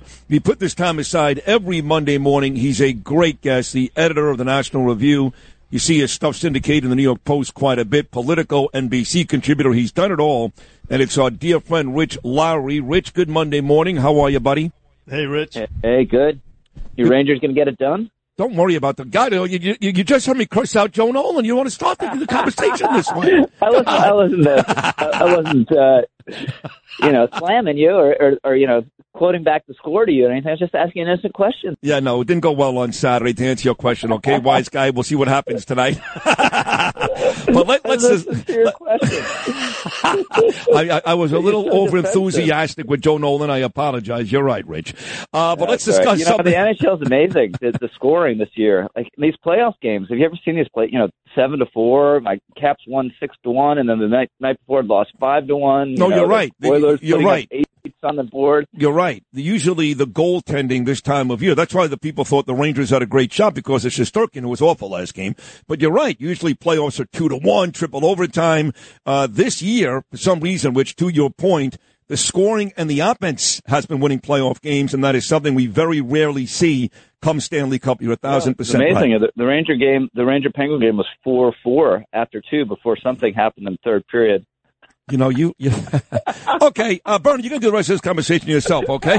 no, I, I, I smell I smell uh, some evil coming out of uh, the normally civil Rich Oh my Lowry. God, what? I, I am actually shocked. I know. I thought you liked me. We had Greek food together. We, you prodded me into it. You prodded me into it. I did nothing Wow. of the sort. I cursed out Joe Nolan. You came on ready to kill me. Oh, you are funny, Price Rich. amazing. We can all agree on that, right? We can all Yes, agree on Rich yes, Price. yes. Uh, listen, Roe versus Wade. Got to get your opinion on that. Uh, just everything going on, the whole thing. I'm not even going to set it up. Roe versus Wade. Your thoughts? It's it's shocking. It's shameful. It's a it's a breach of trust of the court. The court will never operate the same again. And all these people who have lectured us about institutions and norms and their importance that won't even condemn the leak. I mean, they won't even do the caveat. Jen Psaki won't just say, "Oh, it's it's bad this was leaked, but it's a terrible opinion and we don't want to see it happen." She won't do it. You know, she won't even condemn protesting in front of the the houses of Supreme Court justices, which is a frank uh, intimidation tactic, just obviously. And these people still, I was flipping through the cable uh, before coming on here, and I, you know, for some reason alighted on CNN for like three minutes. And they said, I think they said like 30 times January 6th in those three minutes. They've never Yeah. stopped about that. But th- this is this is also a ter- terrible thing, and they won't condemn it because they actually do want to see some of these justices hopefully intimidated and bullied off of this majority opinion. So it's it's really a shameful thing. Rich, there's so many uh, angles to this uh, this Roe versus Wade opinion draft. Of course, uh, from February, we'll learn the, the real decision whether or not they're going to overthrow it uh, in June or early, the, the least, at the very least, early July. But here's the thing. Here's what I'm worried about. I mean, we were cruising to a red wave. We really were, and we could we should just focus and, and forget Donald Trump and, and 2020. just focus on Biden's uh, failures, the, the all the stupid culture war stuff, the transgender nonsense, all of that stuff, and then they throw. Now we have this. We have abortion, which I'm afraid may impact the November 2020 elections uh, in, an, in a negative way for Republicans. How do you see that playing out? And uh, I don't know. My fears warranted?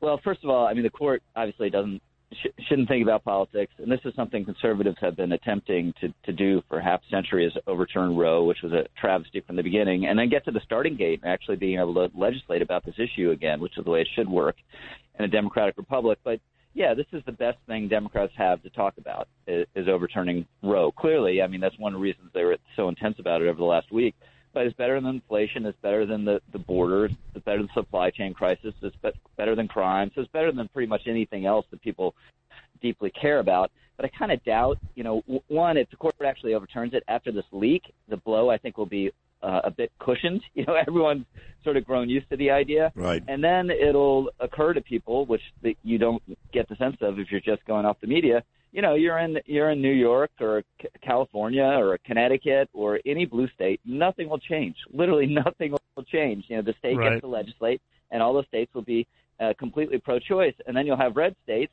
that where you know you have major restrictions or bans, and in those red states that'll be popular, and then you'll have you know real fights in, in purple states.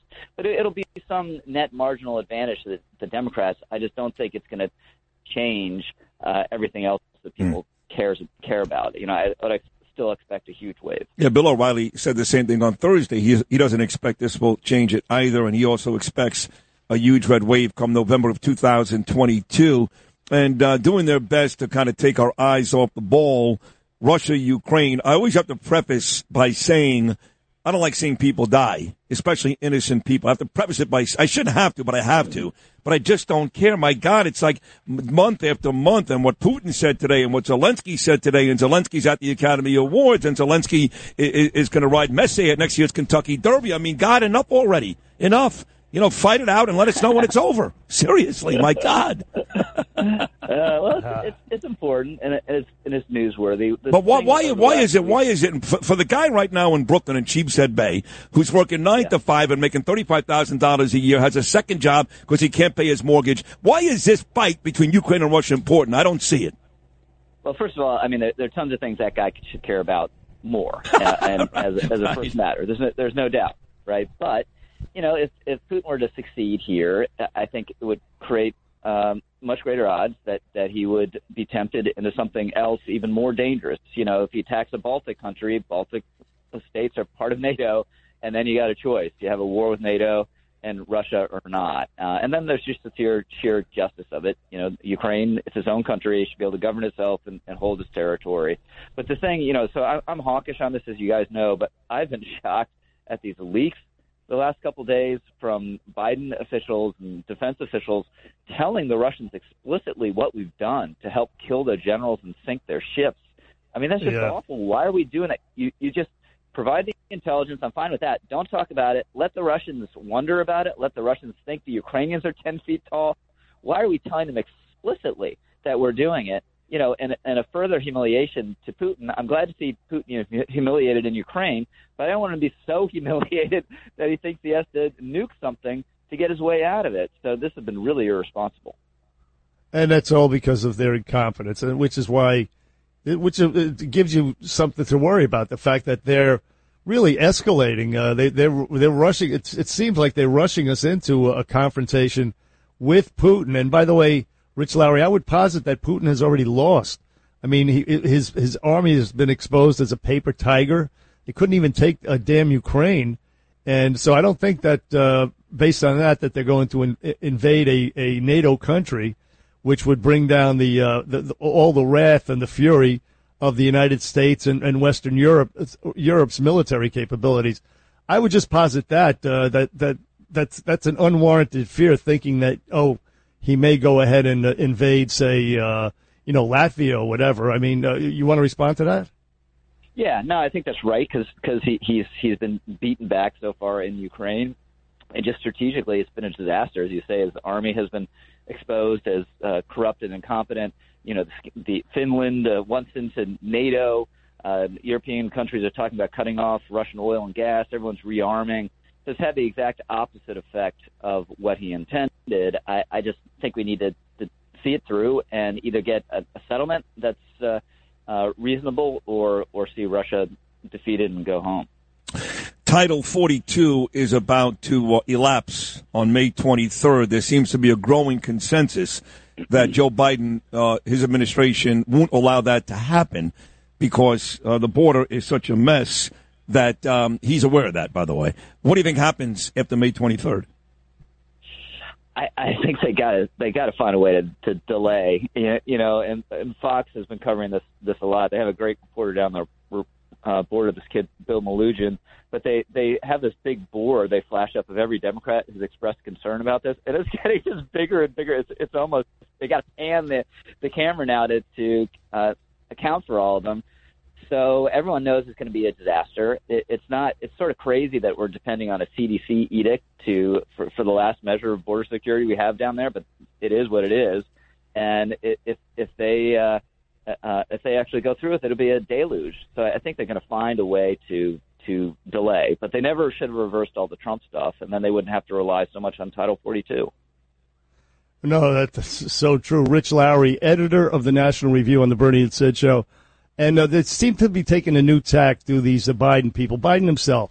I mean, he was the guy on uh, inauguration day. We got to come together. We go. Well, we're all Americans. We got to unite.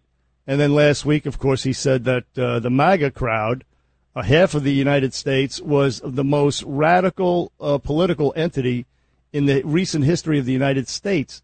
That would include the KKK. That would include, I would say, uh, the Nazi Mm-hmm. Party back in the 40s and the 30s. I mean, what is this tack that they're taking? You talk about hate and divisiveness.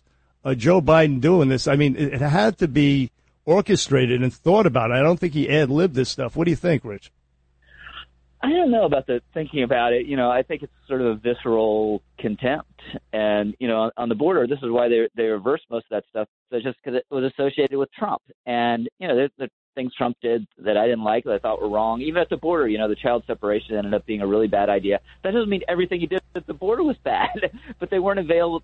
They weren't um, capable of rationally evaluating it, saying, okay, remain in Mexico is something entirely different, and that makes sense. If you're a bogus asylum seeker, we shouldn't let you in the country to stay forever. We should just adjudicate your your claim while you're in Mexico. So if it fails, which 80% of them do, you're still in Mexico and you're not in the United States, and you go home, right? but they weren't Yeah. capable of doing that because they they the, the hatred runs so deep.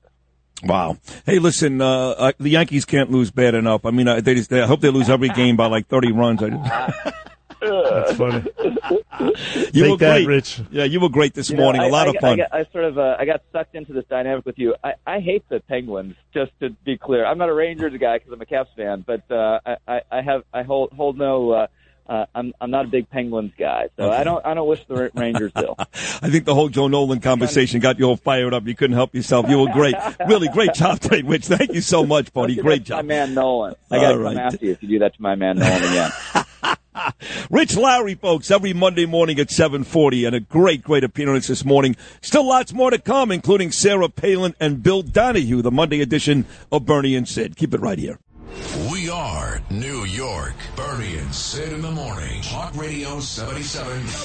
WABC.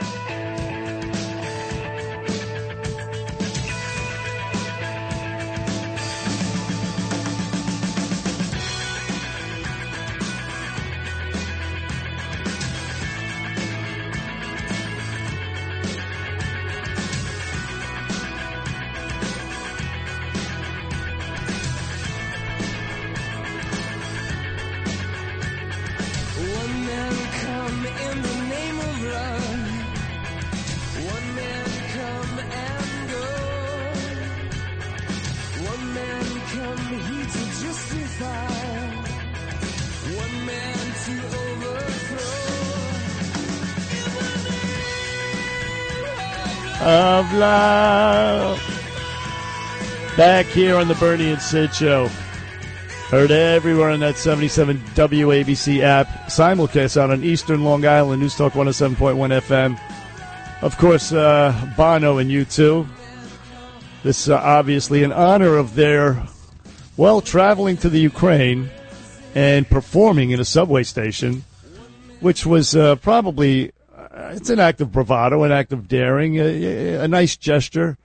Uh, Bono, of course, very uh, I don't know, very uh, politically aware, and uh, he's a liberal, of course, as we know. But uh, that's kind of a nice thing what he's doing. It's just funny to me that uh, I don't know. It's all these liberals flocking to the Ukraine. You had Nancy Pelosi, Adam Schiff. You have uh, over the weekend. You had uh, well Bono. You had Jill Biden. You had Justin Trudeau. I mean, what is going on with the political divide here? Something uh, something stinks that the left is itching, uh, scratching, and itching for a war with Putin. I think Tucker Carlson called it last week. Uh, they think uh, this will be revenge against Putin for stealing the 2016 election away from Hillary, which of course he didn't do. But uh, I mean, some sort of twisted mindsets going on here. And I say, uh, listen, let's get to the bargaining table. I mean, uh, you end this thing. Let's get to the bargaining table divvy up, uh, give them the East Donbass or whatever the hell it is. Yeah. And let's call it a day. Well, you I- know, I, I- mean, they've, they've already lost. I think it's two things. Um, it's what you just talked about, but it's also like Roe versus Wade. You know, Roe versus Wade is a is a wonderful, wonderful uh, gift for them. It's the October surprise that actually came in May because they've got nothing else. And this is kind of the same thing. Look, the last thing Democrats want is anybody really paying attention to what's going on in America. So the more they can flock to Russia and make Putin a really, really bad guy and bring back all this Russian, Russian hoax nonsense, it works for them politically. So above and beyond revenge for Putin all that, I disagree with Tucker Carlson. This is all politically motivated. Roe versus Wade, Ukraine, Russia. It's a chance for them to say, look, we're the good guys and we got this. We care about this. Because otherwise, when they take a really good look at this country, at this country, they are failing miserably. They really are, and, and you could be. I, I don't even know. I just don't know. Either way, uh, I mean, enough with Ukraine. Let's get put this behind us. We're having food shortages are coming. You, you know, people are making dire predictions already. A formula. Uh, mothers can't get formula for their babies. I mean, and it's just going to get worse. The Ukraine is uh, a bunch of grain is uh, you know stocked up in the Ukraine. They can't get it out. How come they can get Bono and his equipment in, but they can't get grain out of the freaking Ukraine? Let's work on that instead of worrying about Bono and Joe Biden. All right.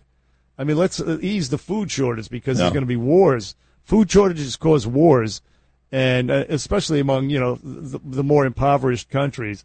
So we're going to see that. Whatever. Either way, that was the the reason why we played Bono. Look, this week uh, that uh, peppermint patty looking punk Jen Psaki, she's out as the communications director, the spokesperson, and they're bringing in this nice little sweet girl.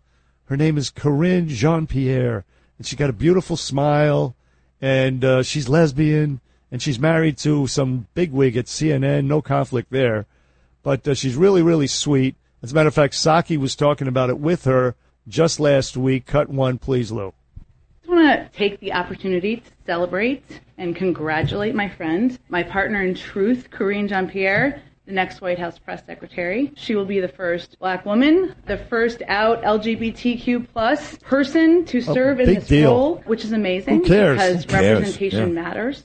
She will suck. give a voice to so many and show so many what is truly possible when you work hard and dream big, and that matters. We should celebrate that. One of the first Oh, conversations shut up. we All right, had. that's enough. I'm sick of it. Shut up, please. Uh, she's going to give a voice to so many. Her job is to give voice to the Biden administration, okay? That's it. But here's the thing. She's a by the way, not only that, but, but to speak to America, which last I checked is like 97% not gay and like 91% not black. So her job is to speak to the masses. The masses. Nobody cares. Nobody cares who who she sleeps with. I don't give a rat's ass who she. I didn't know. The, I didn't even know Jen Psaki was married till about two weeks ago, and I don't give a. I don't care. So, uh, but here's the thing: this uh, this sweet little Karine Jean-Pierre with the nice little cute smile, she turns out to be a, a rabid anti-Semite. She comes out of New York City. She worked for the city council, and she called AIPAC, the American Israel Public Affairs Committee, severely racist. This is what she said. When it comes down to it, AIPAC's policies are not progressive policies. AIPAC's values are not progressive values. It's time to call a spade a spade. AIPAC is severely racist because they're uh, they traffic in anti-Muslim and anti-Arab rhetoric. Those are her, her excuse me. Those are her words while lifting up Islamophobic voices and attitudes. So that is uh, Karine Jean Pierre, the beautiful, sweet little gay, nice little new spokesperson.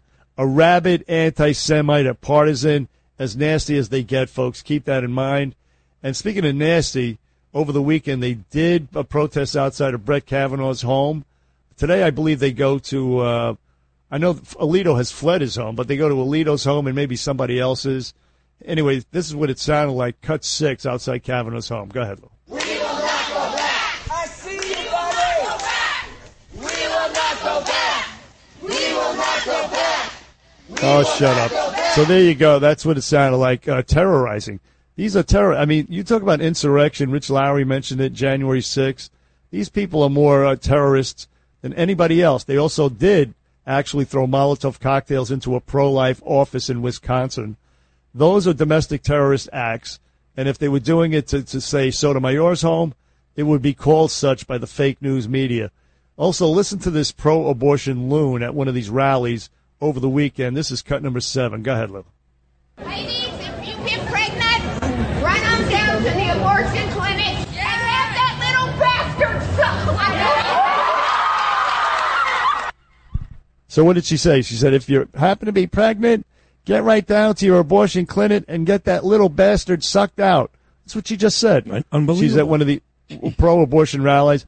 Then you have the our own senators, uh, Gillibrand and Schumer. You know, Bubblehead and the media whore. Uh, listen to these two uh, these these two geniuses. Cut 24 and 25 back to back, Lou, please. Gillibrand first. Venti. F- it's not Gillibrand? Okay. Oh, yeah, okay. Well, then uh, go ahead and play Schumer, 25. It's probably not that either.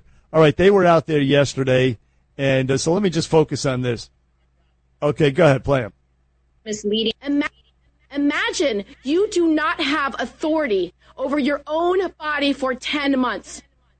Imagine if that decision making would not be taken away, even if you would die in childbirth, even if you couldn't decide who you were having children with, even if you couldn't decide when you were having that child. I don't think a man in America could actually imagine not having control of his body, his bodily functions, what happens to him, and what life would be like for 10 months.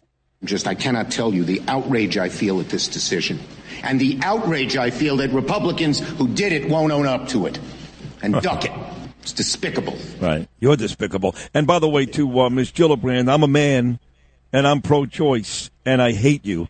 And I hate your shrilly voice and I hate your message. Chuck Schumer, you're a pussy. I hate your message and I'm pro choice. I'm on your side. But both of you are doing nothing, doing nothing but dousing uh, gasoline on the fire. And I hate you both. I really do. I hate you both. I like that. Well said. Yes, uh, And I'm pro-choice. And, and by the way, but here's the here's the upshot. The the point here is that two New York senators, New York, abortion will not change. This ruling will not change anybody's ability to get an abortion in New York. I've said it a million times. I'll continue to say it. And so they're misrepresenting the facts and also the fake news, the fake local news, the Steve Lacy's, the Bill Ritters, the uh, all these people on, on on these local newscasts. None of them will say this ruling will not affect you here in New York, New Jersey, or Connecticut. Not one of them will say that. That is the truth, and they're trying to uh, uh, spin this narrative Right. that this is going to affect you, you, you, you, you, and it ain't. Not not in New in the tri-state area. And the second part is they're basically calling Republicans bad people. Look, again, at, at the risk of repetition, I'm pro choice. But if you're pro life, I'm okay with that. That's great. If that's what you believe, I have no issue with you. I'm not going to go out there and say, you're a Republican and you're pro life, so you hate women. You don't care. I just don't do stuff like that, and neither should they. This is not about one side or good people, one side or bad people. This is about two sides that have differing opinions, and at the end of the day, both should be tolerant of the other, especially the tolerant Democrat Party, which has proven to be anything but. Anything but. You said it, uh. Listen, uh, Brett Kavanaugh, when he was uh, testifying at his confirmation hearings, and this is something that Susan Collins brought up. Here he is responding to a question from Senator Lindsey Graham about Roe versus Wade. Take a listen to this. Cut 13. It's settled as a precedent of the Supreme Court entitled to respect under principles of stare decisis. And one of the important things to keep in mind about Roe v. Wade is that it has been reaffirmed many times.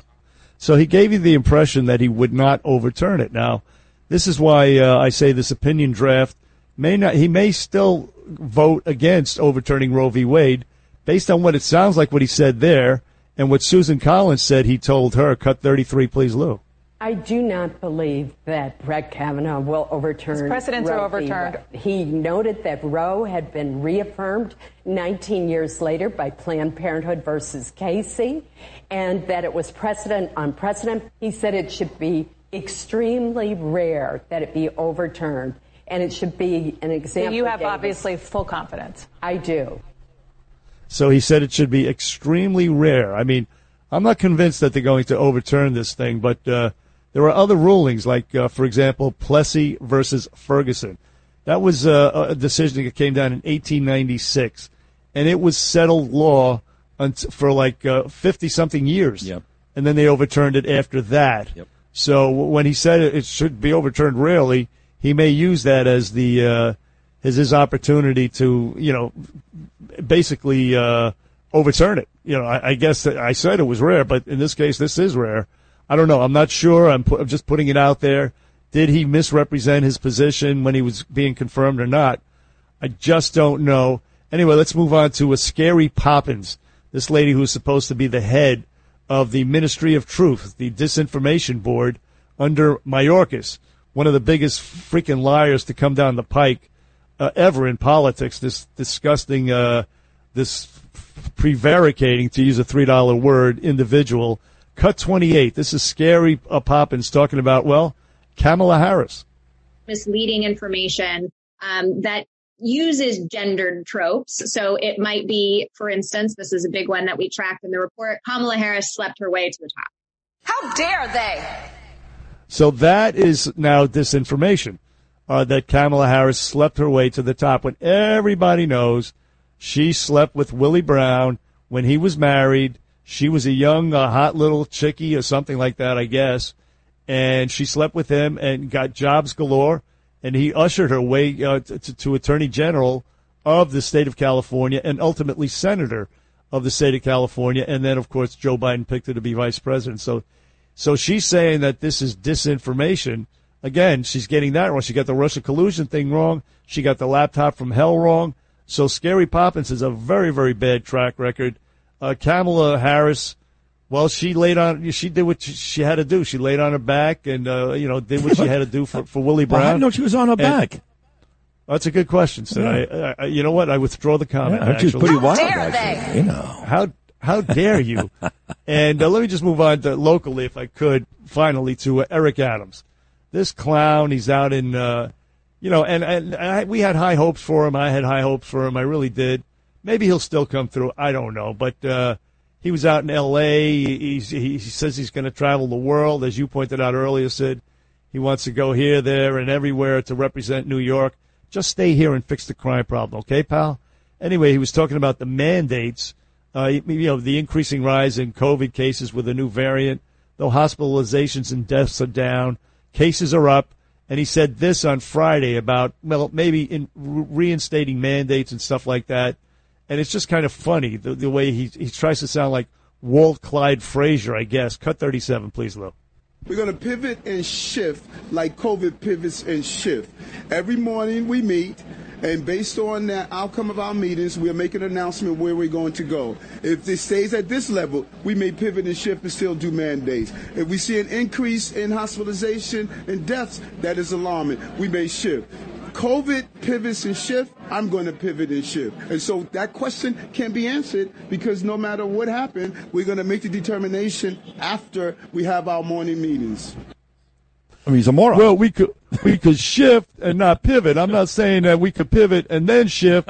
We could shift first and pivot later. I'm not sure. We're going to see the way the whole thing evaluates, and then we could shift and pivot and pivot and shift at the same time. We could do the hokey pokey and turn it all around, and we could put our left foot down. I'm not sure. We're going to see what happens with the variant. So Pretty good. before we pivot and shift, okay? All right. That's Everybody pretty good. understand that? That is pretty All good. right, good. I got to catch a plane now. I'm traveling out to L.A. to meet with, uh, you know, to meet with uh, Samuel Jackson to try to fight the crime problem here in New York. Okay, I'm going to pivot and shift out the state. That's what I'm going to do right now. All right.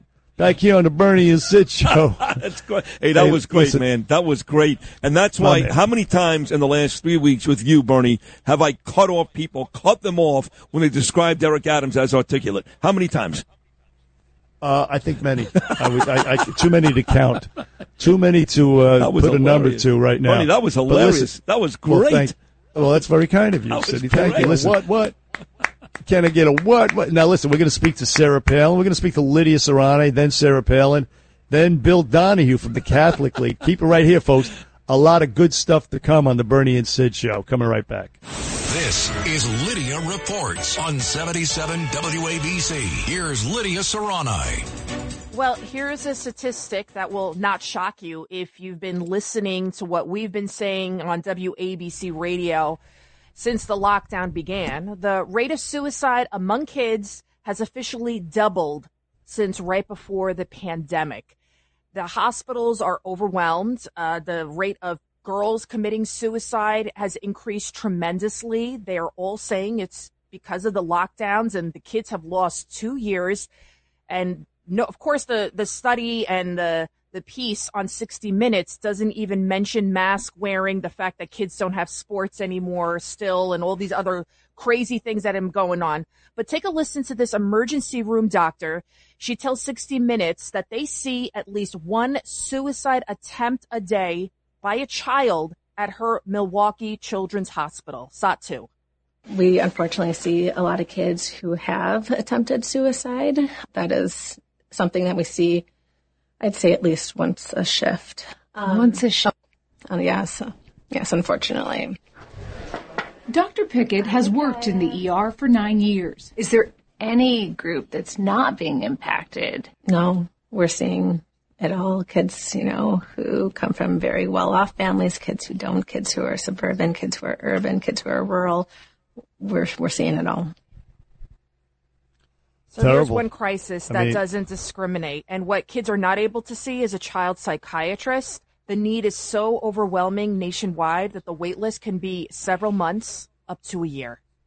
Hmm. Where's anybody So talking about this? It's, it's Let- horrific. Let, let, us just say that we have been talking about it. You, Lydia, Sydney, myself, WABC has been, and other people have been talking about it for a couple of years. How damaging all of this is to kids, including suicide. We've been talking about it uh, almost ad nauseum, believe it or not. But these people, these know-it-alls on the left, as a matter of fact, Lou, I have to play this clip in, in light of what you just did there, Lydia. This is Bill Gates, cut 32. These people either they, they knew what was happening, but they still wanted to go down with the lockdowns because, well, we're starting a new order, and uh, this is the beginning of the new order. Uh, we're going to be, you know, we're going to be more totalitarian, fascist, authoritarian. So we have to do this, even if the kids suffer. I don't know what the rationale is, but listen to Bill Gates, a cut 32. Bill Gates acknowledging everything that you, Lydia, Sid, and myself and others said for the past two years was actually true. Play uh, cut 32, please, Lou. It wasn't until early February when I was in a meeting that experts at the foundation said, there's no way, you know, this, there's been too much uh, travel without diagnosis uh, for us to contain this. And then at that point, we didn't really understand the fatality rate. You know, we didn't understand that it's a fairly low fatality rate and that it's a disease mainly of the elderly, kind of like flu is, although a bit different than that. So that was a pretty scary period Right. uh, where the world didn't go on alert, including the United States, nearly as fast as it needed to. So, in other words, they, they belatedly came to the realization that it was a, a problem for the elderly, old people, as we said, elderly and people with comorbidities, not kids. And they now have come to that realization, and they're like, wow, you know what? Uh, it's kind of scary. We're just kind of realizing it now. People like Bill Gates, who, by the way, he has no no no no history or no experience in, in medicine whatsoever. Why anybody was listening to this creep, uh, and and the fact that he's got uh, you know he's got lady boobs, uh, and he's he's got this big puffy Boobs. belly. Who the hell is so? Who the hell? Why should we listen to Bill Gates? But it's a real tragedy because the kids are the ones who suffered because of these people's uh, well, their disinformation. There, uh, Scary Poppins. How about that? Let's beat his ass. Yeah, I'm I'm watching the 60 Minutes piece, and they interview two young teenage girls as well, an 11 year old boy, and they're all like, "Well, when they first told us school was locked down or shut down, we were excited, but then." Describing what happened to them step by step, the isolation, and what they're describing is a deep, deep depression. And they're not able to get out of it. And to this day, a lot of schools still have masks. Believe it or not, they do. My daughter's preschool, they still require her to wear a mask because if you're five and under here in New York, you got to wear a mask. So there's all these other things, but thank God my daughter kept, you know, interacting with other kids during the pandemic and we kept her super active.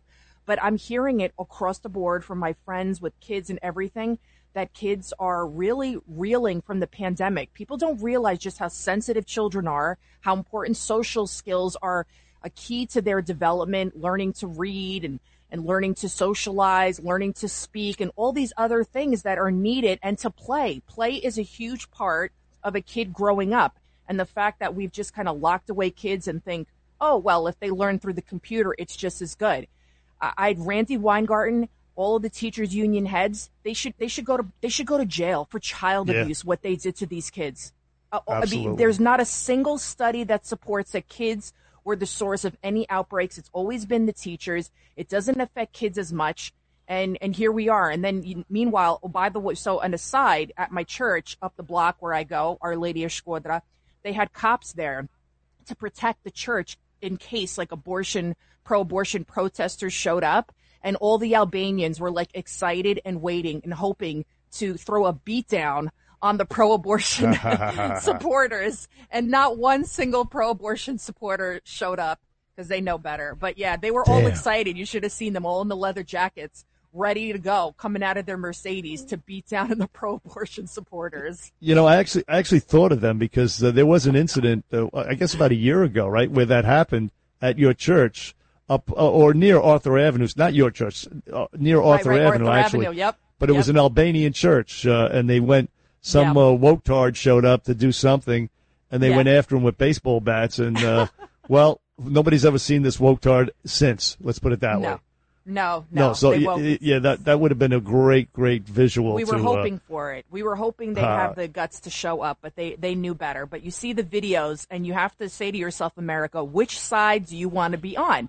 Listen, I understand some women have a choice, but a lot of these people don't they have a, a life? Don't they have a job that they have nothing better to do than go protest and demonize a Catholic church? People going on Mother's Day to profess their religion, freedom of religion. It's just they're sick. They're sick people. They're sick. And I was going to play like- this one clip of this woman. She's like, "If you want your baby out, go to the clinic and suck it out."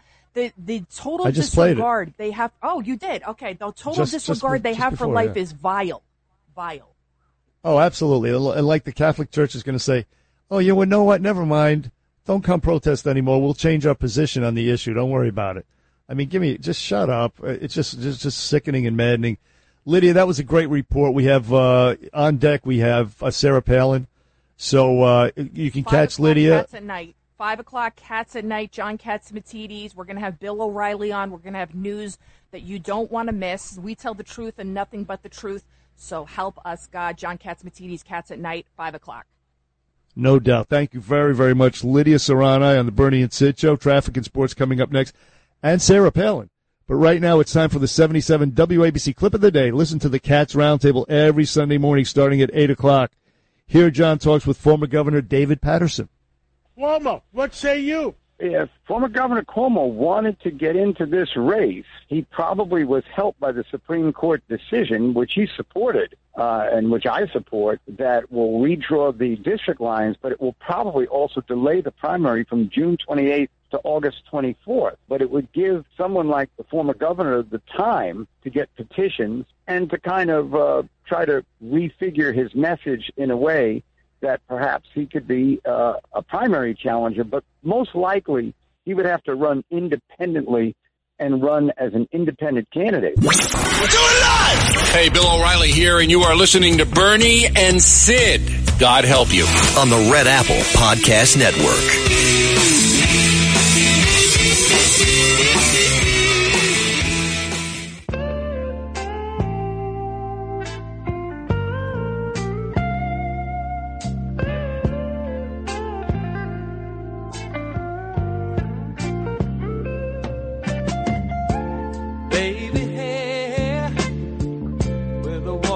Eyes.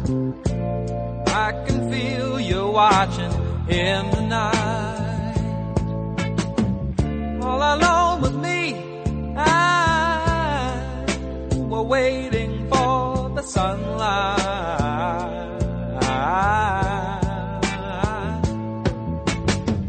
When I feel cold, you warm me. And when I feel I can't go on, you come and hold me. It's you and me forever. Sarah. Ah, the Hall & classic, Sarah Smile.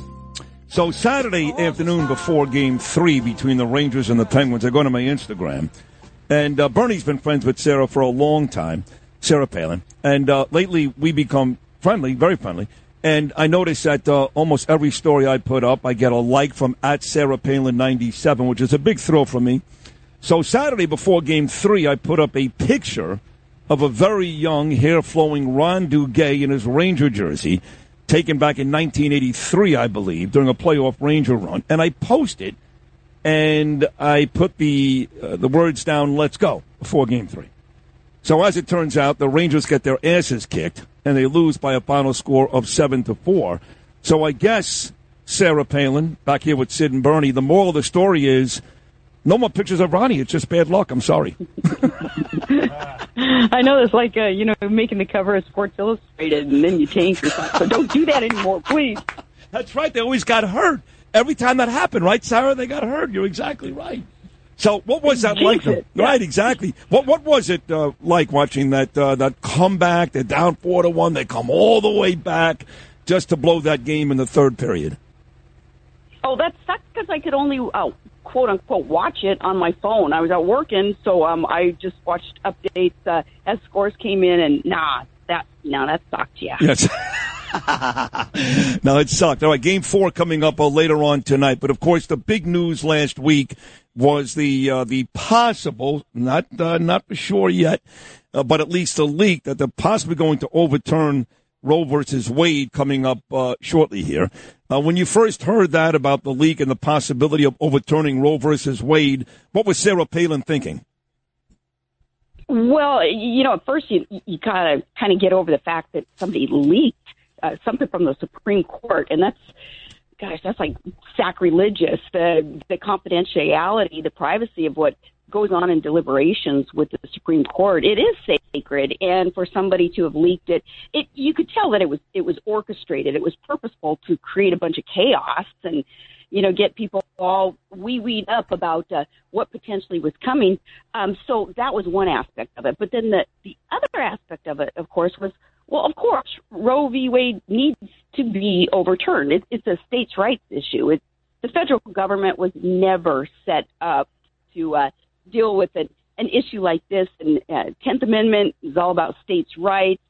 Um, you know that the Constitution protects the states and gives the states abilities to work with an issue like that um, because power is not delegated to the U.S. by the Constitution. Um, they're prohibited by it everything is supposed to go to the states and ratchet that down even to uh, local governance and to the people themselves to make decisions. So Roe v. Wade should never have been a federal issue. So now hopefully it will be something that uh, goes to the states and then the people will decide whether, well, in my view, it's whether it's okay to snuff the life out of your baby or to allow life and um you know then you get into all the the personal reasons why somebody would support or or not support um abortion and you know that's that's a different story and I have my own personal story on that but yeah bottom line Roe v Wade it should be a states issue not not fed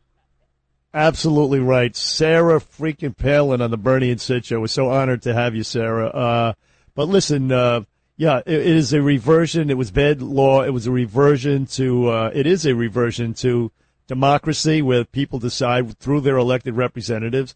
And uh, that's the way it should be under our federalist system. There is no question about it. You're absolutely right. But let me let me posit this to you, and this may be a false choice, Sarah Palin, because there are some who, who think, and uh, I worry, I, I don't really know necessarily, that this is going to adversely impact our ability to retake the House and the and the Senate in November. Now, just uh, hypothetically, if, if if I'm right about that, which is more important, that the Roe versus Wade be overturned right now, or that we take the House and, and, and the Senate back in November? Which is the more urgent thing that we do this year, uh, Sarah Palin? Again, maybe a false choice, but that's the one I'm presenting to you right now. Yeah, I haven't heard anybody e- even go there. That that that's that's a pretty significant question. Um, well, you know, if I had my druthers today, if the decision had to be made, I'd say let let's get rid of Roe v. Wade on the federal level, put it put it to the states, and then from there, because that's going to create I a culture of life in in this country, and that's what we need. We need life. We need love. We need uh, caring in in this country um, versus the way things are going culturally, especially. So, the, if I had my druthers today, that's that's what it would be. But as you suggest too, though, certainly doesn't have to be mutually exclusive. Um, it's very important that we do take the House.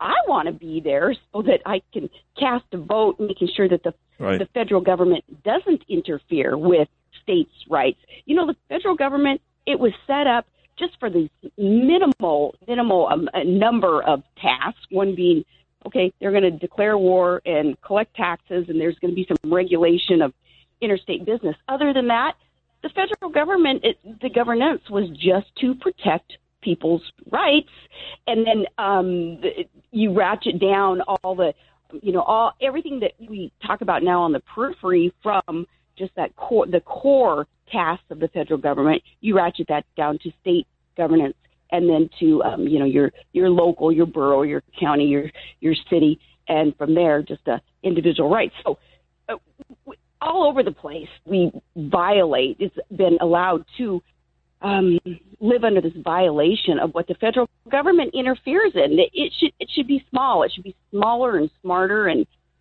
just getting off our back basically Sarah Palin uh, running again out in Alaska. So if you're out there, make sure you vote for Sarah back on the Bernie and Sid show. That was a very interesting proposal Bernie presented to you. It was great, actually, Bernie.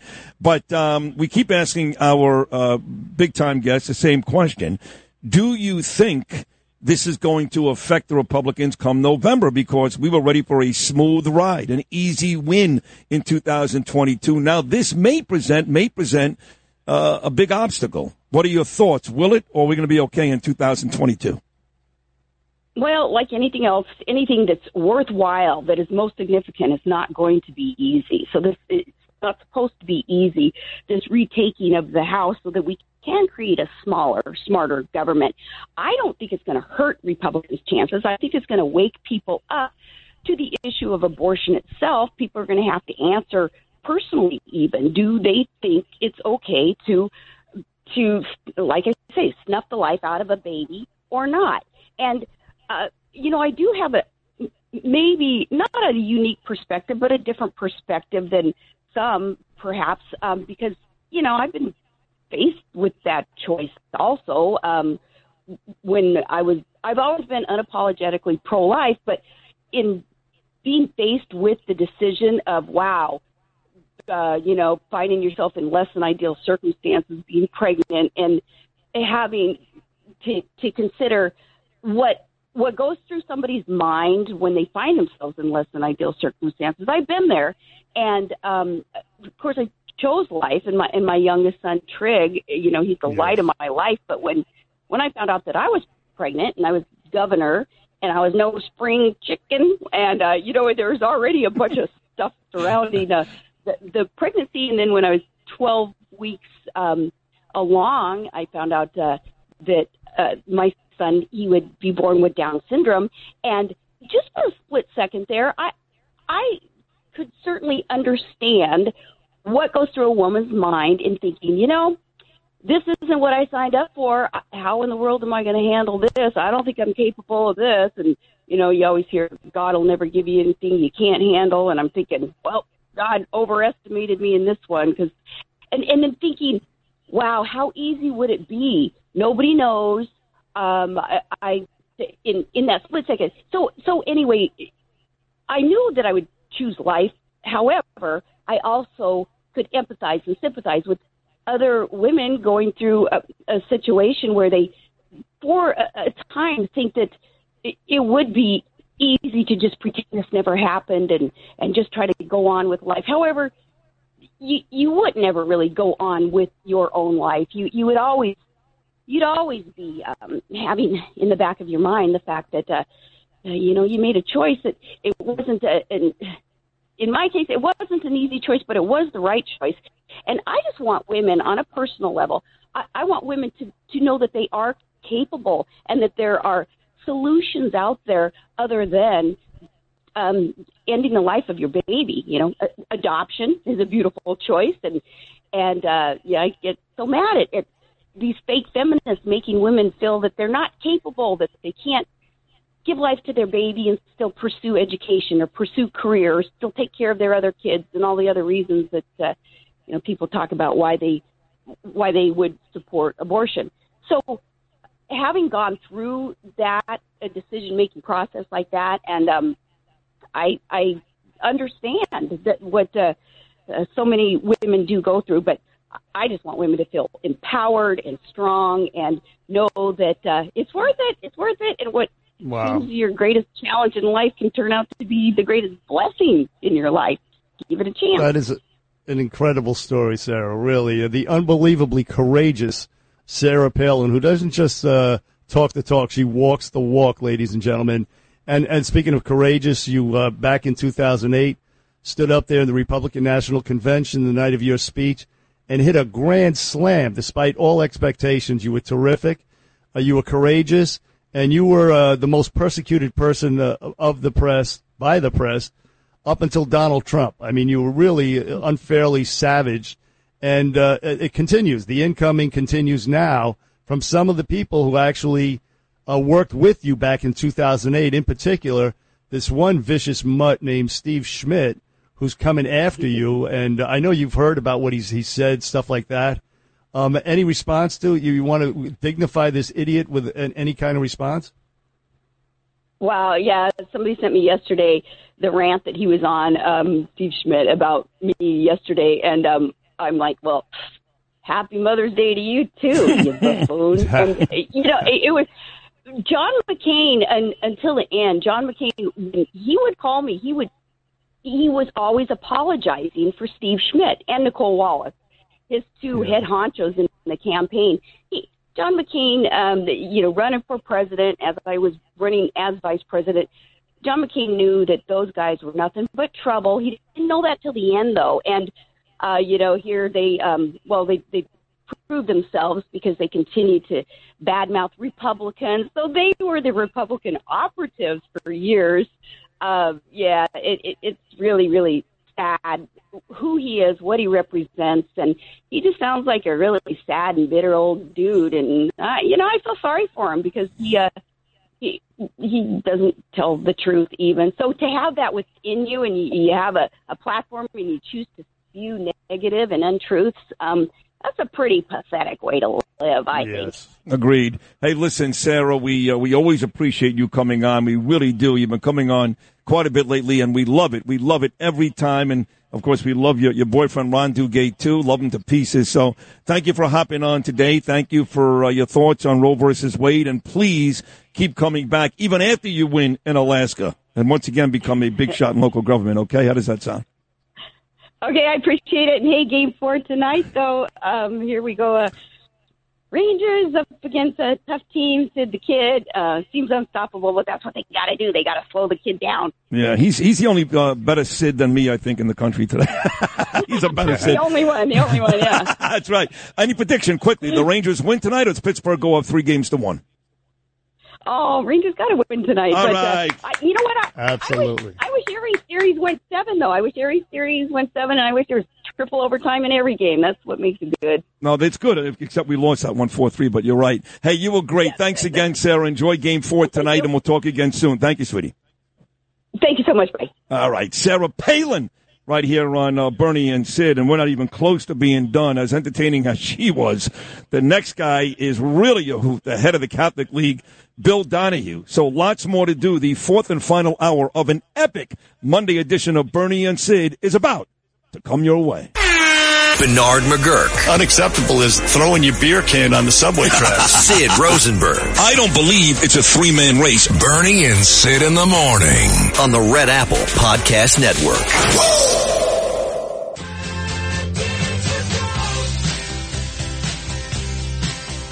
I was searching.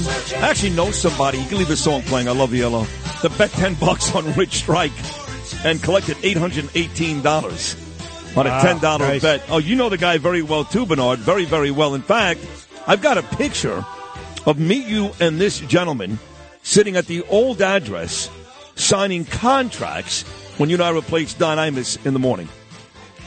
You have a picture of I do. Uh, you and him. Me, you, and him. Yeah. Oh, oh, the three of us. Okay. Yes. Well, I, um, you piqued my interest. I, I can't wait till uh, this segment ends. I want to know. Chad Lopez. Get out. Yep. J-Lo. He actually put 10 bucks on Rich Strike on Saturday and collected over $800.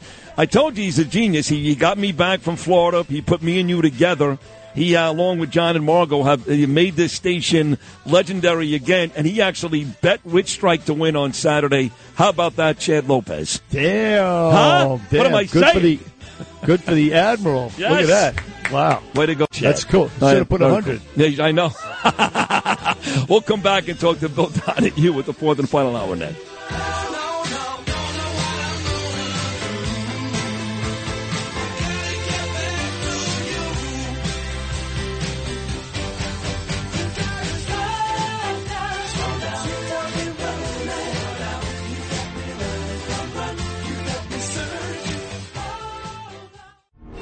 Are New York. Bernie and Sid in the morning. Talk Radio 77. WABC.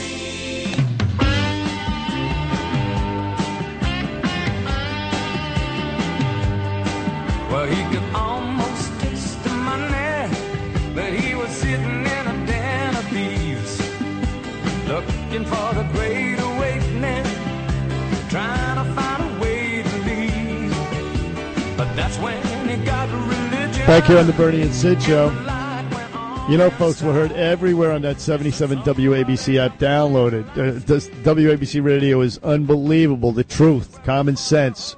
The 77 WABC app. Also, we're simulcast out on Eastern Long Island, News Talk 107.1 FM. And right now, we are just honored. We love this guy to, to, to join the Bernie and Sid show uh, this morning. He's the president of the Catholic League. His name is William Donohue.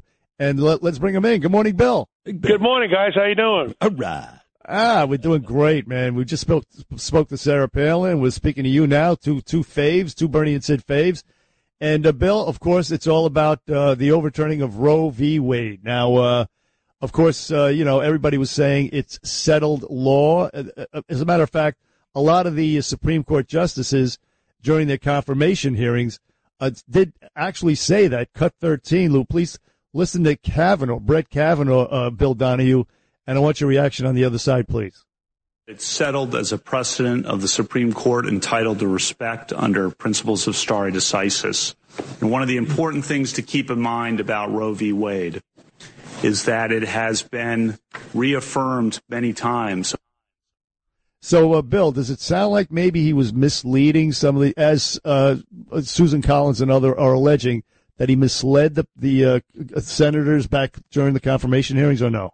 According to that particular clip, it does sound that way, but I've also heard him answer the same question with other senators, and uh, he certainly didn't make any comment uh, as definitive as that.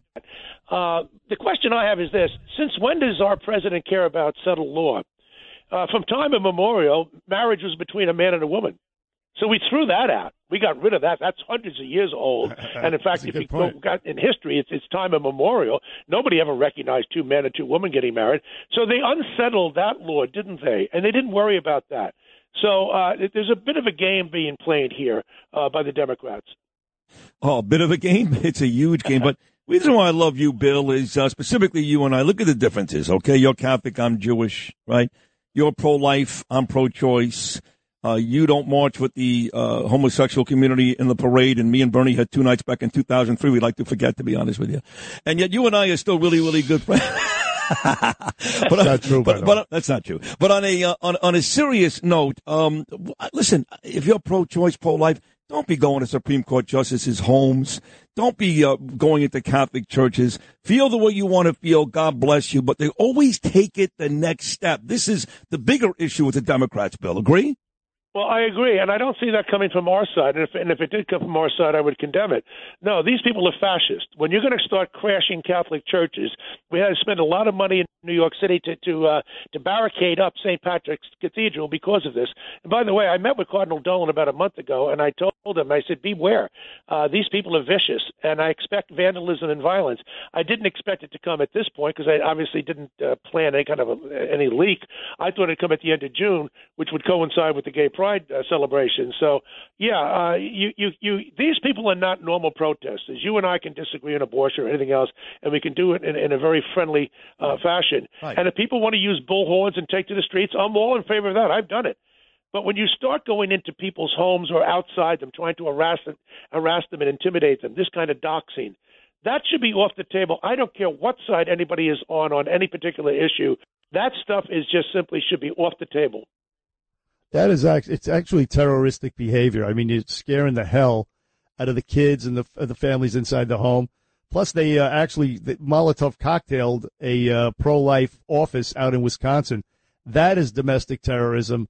I I, I want to hear Mer- Merrick Garland and Joe Biden and the rest of these creeps condemn that that type of stuff. But Bill, let me present this to you. Of course, uh, we were supposed to win the uh, no- November election handily. It's going to be a big red wave.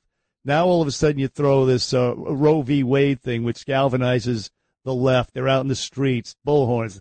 You know, so, uh, and it, this may be a false choice, and it may not be. But which is more important in the grand scheme of things in 2022?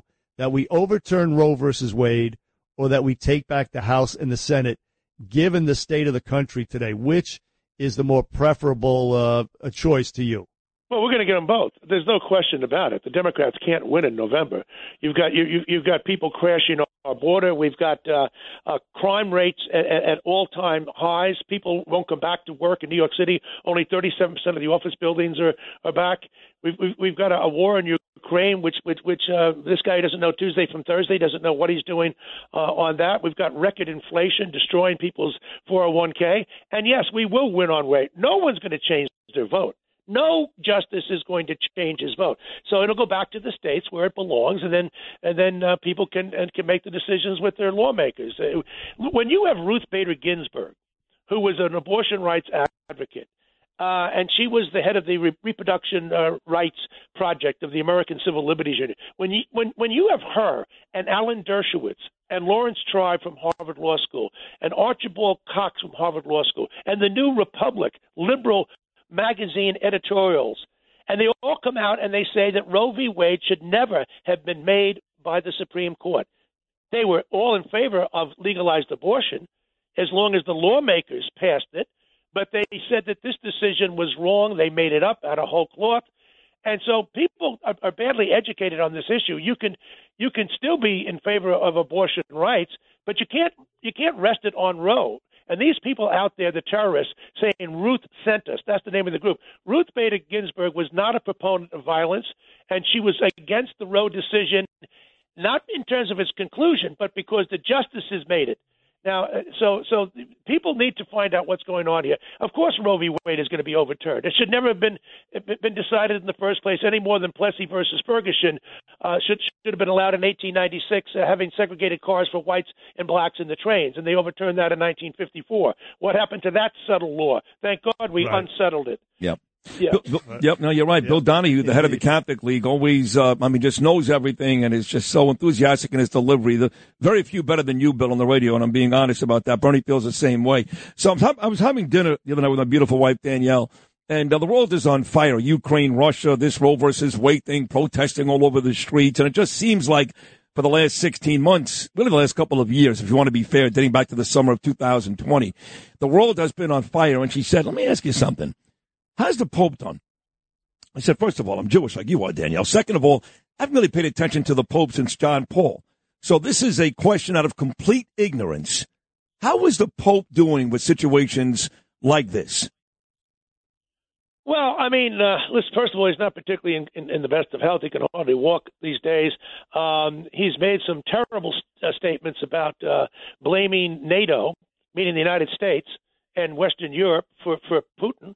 Uh, so, uh, you know, we, we respect his his authority, but when he gets into areas which are outside his domain, uh, then people begin to look at him askance. He, he's done a horrible job in undermining the Catholic Church in China. And yet, on the moral issues, on abortion, on marriage, he's been excellent. So it's kind of a mixed bag there with, with the Pope. So, you know, Bill Donohue from the Catholic League on the Bernie and Sid show. You have some of our local politicians. You have uh, Schmuck Schumer. You have bubblehead uh, Kirsten Gillibrand. And you have this loudmouth, this fat mouth uh, Attorney General Letitia James. I mean, screaming, shrieking, shrill as you can get about abortion.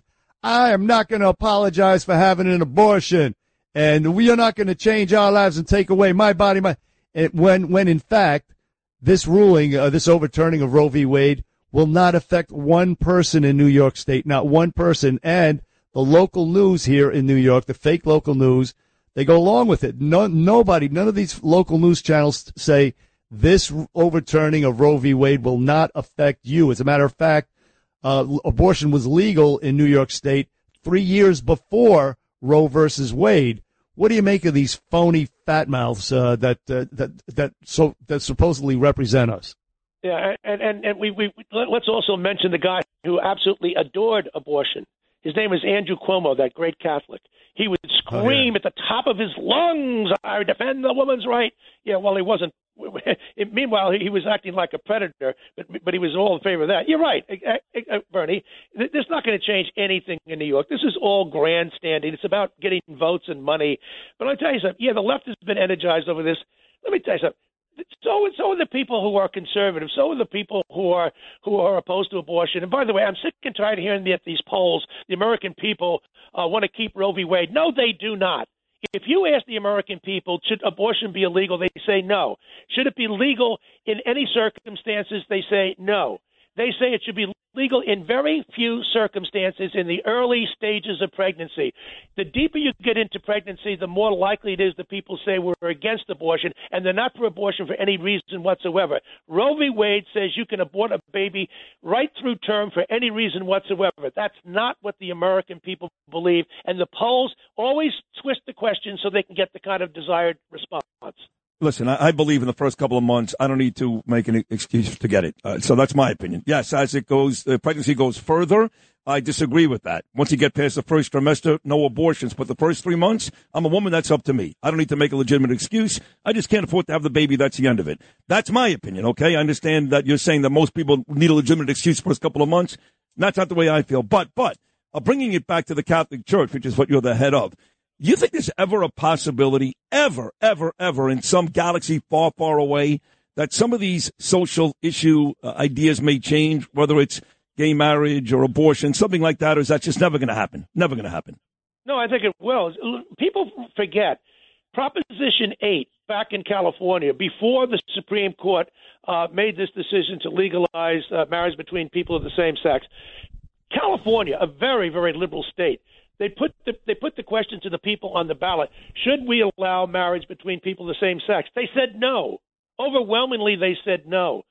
So it was the justices, it was the elites, it was the people, uh, Olson and Boies, who, who were involved in the Bush Gore decision in 2000. These elites, the ruling class, got involved, and they overturned the express will of the people.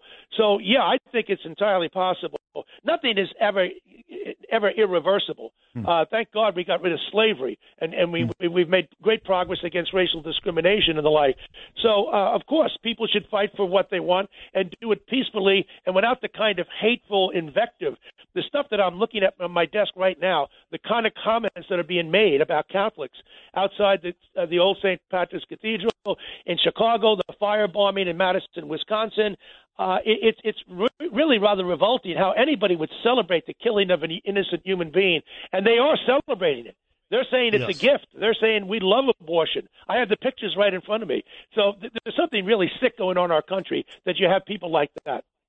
No, absolutely right. And interestingly enough, that uh, anti-gay marriage vote in California in 2008 that you bring up, Bill, and I know you know this, it was be- partially uh, it, it- it succeeded because, or failed, excuse me, because Barack Obama was on the ballot, and blacks came out in big numbers, and they are more anti-gay marriage than the general population. Yes. And that helped contribute to the defeat of gay marriage in California in 2008. But my last question to you is this. This is what they're saying. Uh, oh, first it's, it's, uh, now it's overturning Roe v. Wade. Next, they're going to overturn, uh, gay marriage. They're going to overturn, uh, interracial marriage and all that stuff, which all of that is false, which Samuel Alito distinctly laid out in his, uh, opinion draft. But, uh, what, what's your response to those allegations right there? Uh, Our response is that we will fight for everything that we believe in, and we have a right to do it. We're going to do it through the democratic process. Like as if the other side is giving up. I mean, intolerance is the mark of the left. They live for one thing, for power and for control. And I don't need lectures from the left on telling us that we should pare back now because what? Because you want a few? No. If we, we if we can use the, the same democratic channels that anybody else can use, and uh, if, if they don't like the outcome, that's just too bad. Bill, it's always a treat having you on. You really are. You're tremendous. You're not good. You're great. So thank you for stopping by today and imparting your wisdom on Bernard, myself, and our listeners. You stay well, and we'll talk again uh, real soon. It's going to be a big treat for you, to, by the way, if you ever go back to the St. Patrick's Day parade to walk down Fifth Avenue with Eric Adams. That'll be a big treat. I may skip that one. I, I figured you were going to say that. Thanks again, Bill. Great job. All right, Thank thanks, you. guys. All right, Thank take care. That's the great Bill Donohue on Bernie and Sid. 1-800-848-WABC. We're taking contestant right now for Beat Bernie. Your chance at cash and prizes comes your way at 940 this morning. Compliments of Pete Morgan and the fine folks at Peerless Boilers. More of us right after this.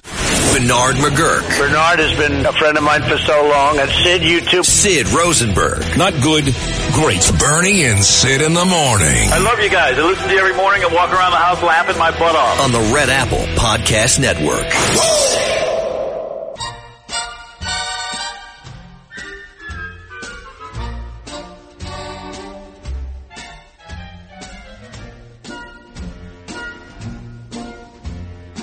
Love and marriage, love and marriage, they go together like a horse and carriage. This I'll tell you, brother, you can't have one without the other. I kind of miss the show, actually. I didn't like that. Um, sorry, Chaz. I'm not a, I wasn't ever a fan of his second show that got, was a huge success. Huge. The hell was the Wait, name wait, of that? wait. Well, uh, uh, uh, uh, Frank Sinatra was singing over you. What did you say? I said I lo- I miss this one, Married with Children, Ed O'Neill's first huge hit. Oh, I didn't like the yes. second one. I didn't like. I know people loved it, and Chaz was in it. but- Modern Family. Yes, Modern Family. Never Yeah, liked yeah, it. yeah. Yeah, could never liked it. Uh, both of them equally as funny.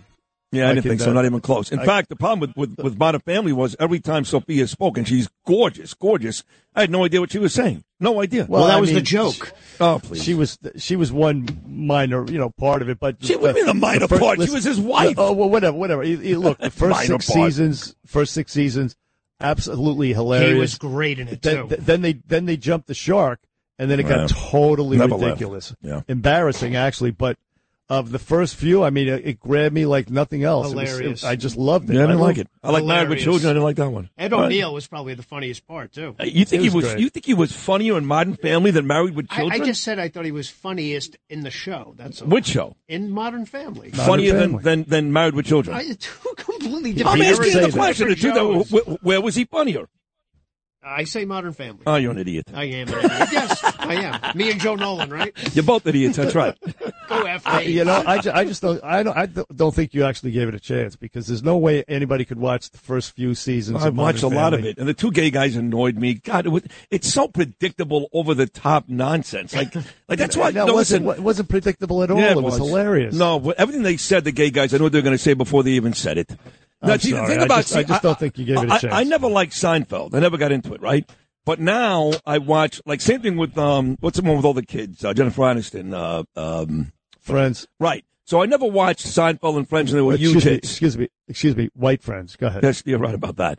But now I watch it now, and I think they're both very, very funny. And what I loved about Seinfeld was it was completely unpredictable. I had no idea what he was what he was going to say, or Jason Yeah, Alexander, or right. the other right. one was just so. Oh my God! I don't know. Just- uh, well- listen, very subjective. Very subjective. Right? Not for me. Exactly. Yeah. What are you, Rodney Dangerfield? Very subjective. Very ooh, he, I tell you, it's very subjective. Hey, what are you going to do? Hey, You know, ooh, I, he, you know what it is with me? I, I just I don't think sitcoms are good and haven't been good for a long time. I think they they try so hard to get the laugh, and and people are willing to laugh. That's great, but I mean the last Most of them are terrible. Uh, I mean, all- even the good ones. I mean, I never Yeah, but- liked Everybody Loves Raymond. I didn't like, um, like I said, this one, uh, Modern Family. I think the last one I really enjoyed was Roseanne.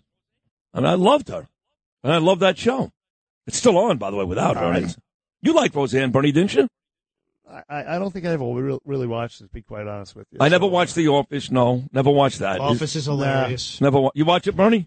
I can't get into the office. Yeah. Could never get into it. You mean coming into this office? I can't come Uh, into the no, office. uh, actually, I missed the office in uh, You do? know, Third Avenue. I really do. Yeah. I don't know. Uh, but uh, yeah, the, the sitcoms today suck. Yeah, they really do. They're well, first of all, they're politically correct. That's the thing about Modern Family was they were politically incorrect. They had the nerve, the onions, to, to go close to the third rail. Yeah. Partially because they, you know, they had gay gay representation, so they had license to do such. That they they had liberal immunity, Hmm. and they did it, and it was absolutely hilarious. I mean, that's where Ed O'Neill came in.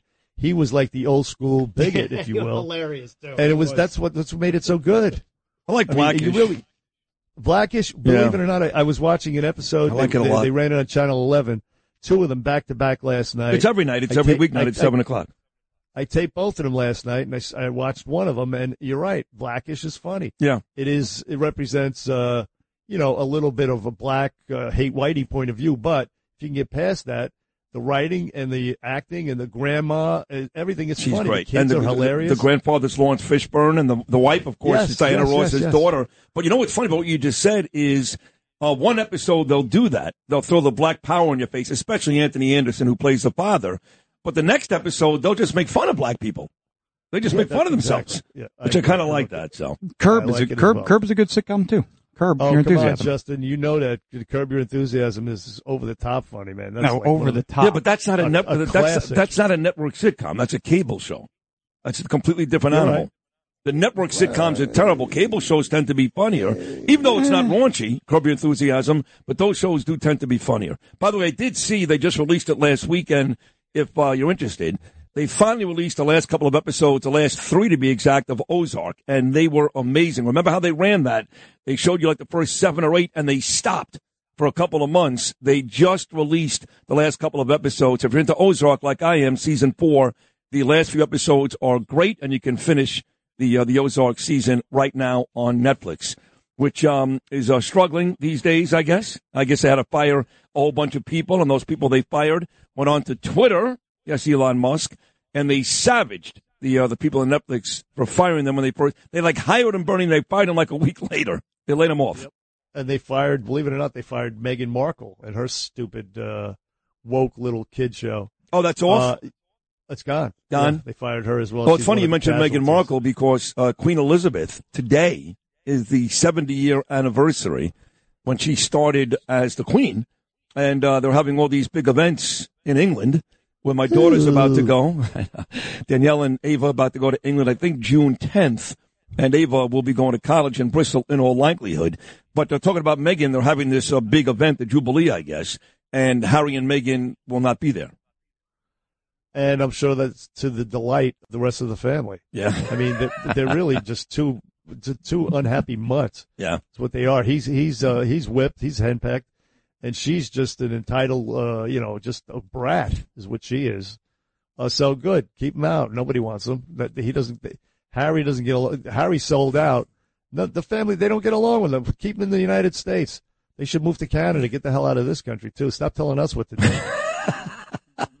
we don't need you. I mean, You're we right. kicked the British out uh, 200 and uh, some some odd years ago. We, I'd like to kick these two out as Me well. too. And you know what annoyed me was here's Piers Morgan, right? I know he's been on Jesse Watters' show, Man on the Street, all that stuff. But here Piers does this whole thing for the New York Post a couple of weeks ago where he trashes Donald Trump.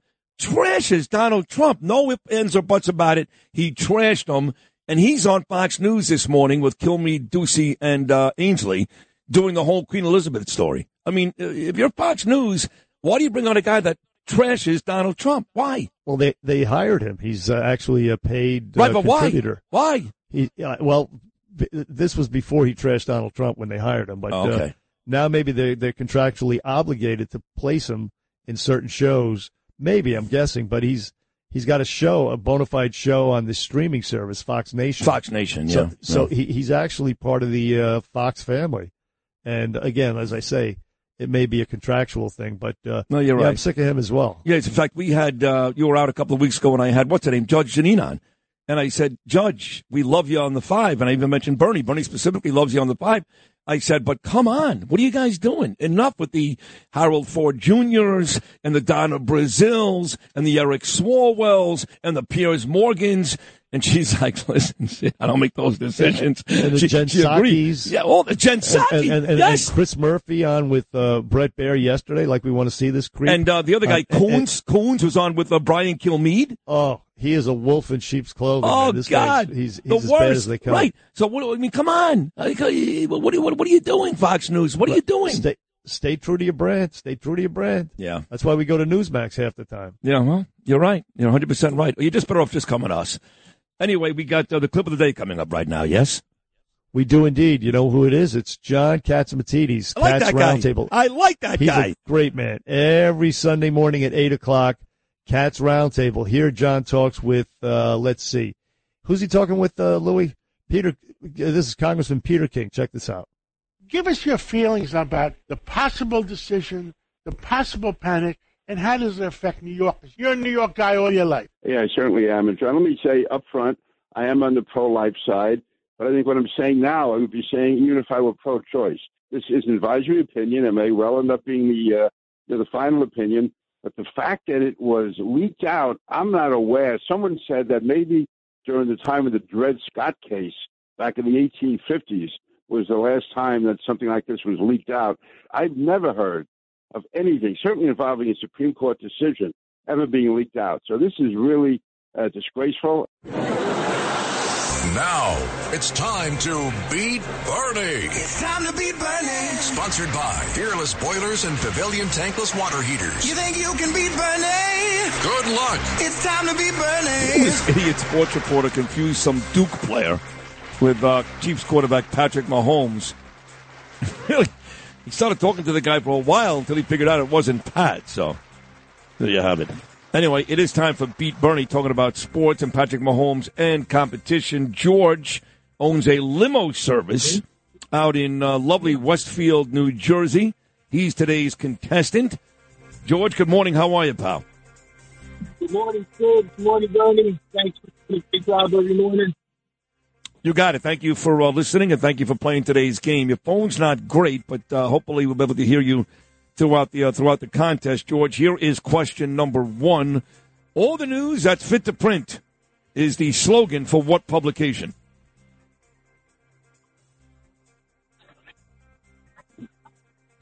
Uh, the Times? New Yeah. Times? That's right. What is the official language, George, of Egypt?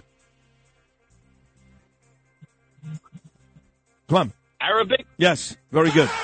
In 1965, Lyndon Johnson issued a proclamation making Ellis Island a part of what national monument? Statue of Liberty? Very good. Ordem e Progresso is written on a curved band over a starry sky on the flag of what South American country? I, I beg your pardon. that There was uh, like applause in, in the beginning of the Ordem, question. Ordem e Progresso is written on a curved band over a starry sky on the flag of what South American country? Bolivia. No. I'll give you a hint though. Um, women uh, wax their vaginas. It's uh, it's called this. Good hint. What country? Oh, it's such a good hint. Great hint. Great Yeah. hint, huh, Joe? Well, it's a Brazilian. It's a Brazilian wax. You should know that. Okay, finally. Yeah, I like. Yeah, I like Rhodesia. Okay, there you go. Larry the Bird was the original name of what social media site's logo? Larry the Bird. I didn't even know this. Social media site logo. Uh, Facebook. No. If you actually take a good look at Twitter, you notice that is a bird. I had no idea it was called Larry the Bird. Yeah, believe it or not, it's Twitter. All right, you got three right. Pretty good job there, George. Let's see if uh, Bernard fares any better. Here he is, the champ, the greatest, the man, Bernard McGuirk. Bernie, welcome back. Are you there, Bernard? I am here. Hey, Sid. I'm right here, bro. All right, uh, four right and you win today, okay? All right, let's do it. Let's do it. Bernie, here's question number one. All the news that's fit to print is the slogan for what publication? That would be uh, if I said Reader's Digest. That'd be right. It's the New York uh, New York Times. Right. What is the official language of Egypt? That would be the official language of Egypt. Would No. be. I'm going to go with Arabic. Yeah, that's right. In 1965, Lyndon Johnson issued a proclamation making Ellis Island a part of what national monument? Uh, that would be the Statue of Liberty. That's right. Here's your one bad for the contestant. He got the next two wrong. You get one of these right, you win. Ordem e Progresso is written on a curved band over a starry sky on the flag of what South American country? The slogan again at the beginning. Ordem e Progresso. Uh, what flag in South America? That's right, Hot Nuts. Progresso. I'll go with. Uh, I will go with Brazil. You like it? You like it, right? That's Very my good. UFC UFC uh, background coming into play. That's right. here. That's right. What's like? You love that one guy. He's Brazilian. What's his name again? Uh, Oh, uh, what's his name? The uh, Is it the Silva? before- Uh, there's so many Silvas. I Yeah. can't even tell you. Yeah. So many. There was there was a guy named uh, whatever. I love all the Brazilian fighters. They're great. I watched them over the weekend. They were terrific. Can't think of one name. all right. Well, you win. You've already won today's game, but in your attempt to go perfect, Bernie, Larry the Bird, not Larry Bird, but Larry the Bird, was the original name of what social media site's logo? Oh, it has to be Twitter. Yeah, there's a bird there. I never knew it was called Larry the Bird, but it is a bird. There you go. There you go. Another perfect day for Bernard. This is why he's a champ, the best ever. 5 3 your final score. Bernie, say hello to George in Westfield, New Jersey, who may very well be providing you with your next limousine. George, how the hell are you, man? Hey, buddy. Hey, well, the one day you had to go five. God bless you. Good job. I know it's been a while. You're right about that, George. So Westfield, New Jersey, and uh, you you own your fleet of limousines. Apparently, any celebrities that you uh, you cater to? A couple of golfers, but uh, no, no, not too many celebrities. Yeah, the fleet has dwindled down to one vehicle since uh, the whole pandemic, but we're fighting back. I'm fighting Uh, back. I, I like it. That's too bad. I'm sorry to hear that, but yes, now we're, it's, it's time to come back, and uh, you got the right spirit, George. Fight back, come back, and this is the time, and uh, we'll get rid of uh, some of these uh, some of these suicidal, uh, choking, strangulating uh, Biden regulations, and then you be able to thrive again, right? Absolutely, Bernie, and and you are the and epitome of a comeback. Thank you. You're for the inspiration you have given me and all all the other listeners. Well, you're very kind to say, George. Hey, listen, man, thanks for playing, thanks for listening, and thanks for being a good American, George. We appreciate it, bro. Hundred percent. Thank you for having me on. God bless. My man, back here on the Bernie and Sid show. Uh, listen, we're going to close out the show. The number's 1 800 848 9222. We'll be right back. Beat Bernie. Sponsored by Fearless Boilers and Pavilion Tankless Water Heaters on 77 WABC. Bernie and Sid in the morning.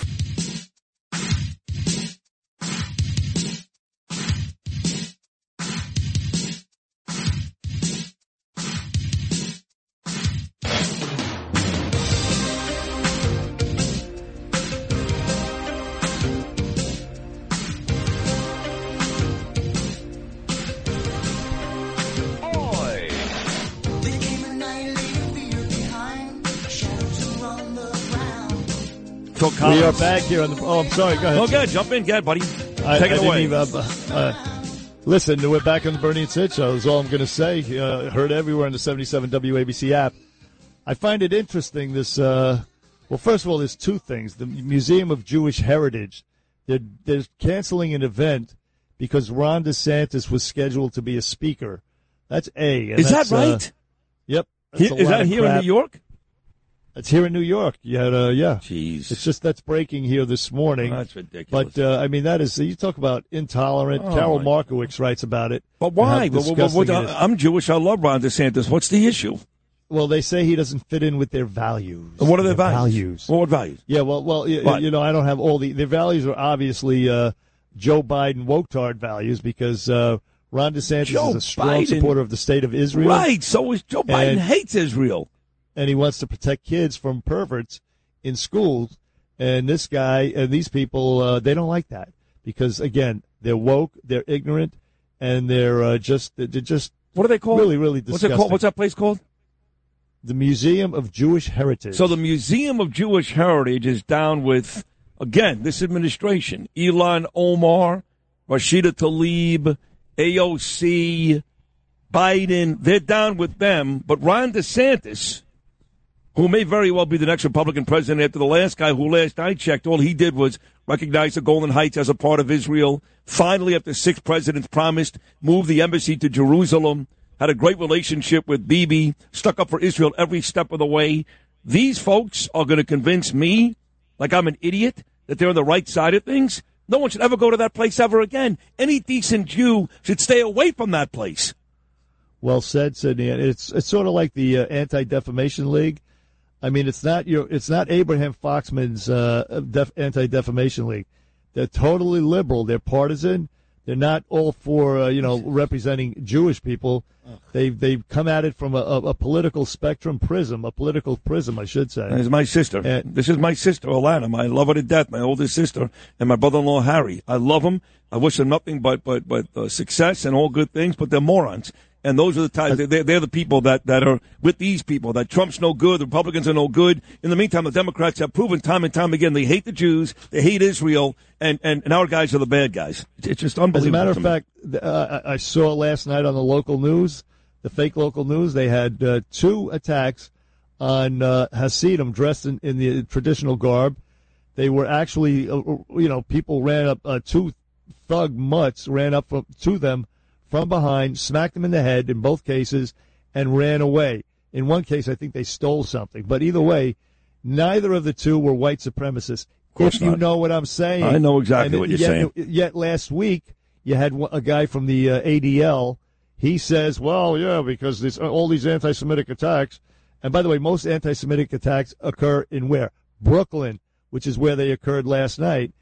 And of course, uh, there's no white supremacy involved in any of these attacks. Of course he- not. Yet this uh, guy from the ADL, he uh, he he invoked white supremacy right. where, where he shouldn't be because he's a coward, because he's a liberal, because he's a half a woketard, or he's a panderer.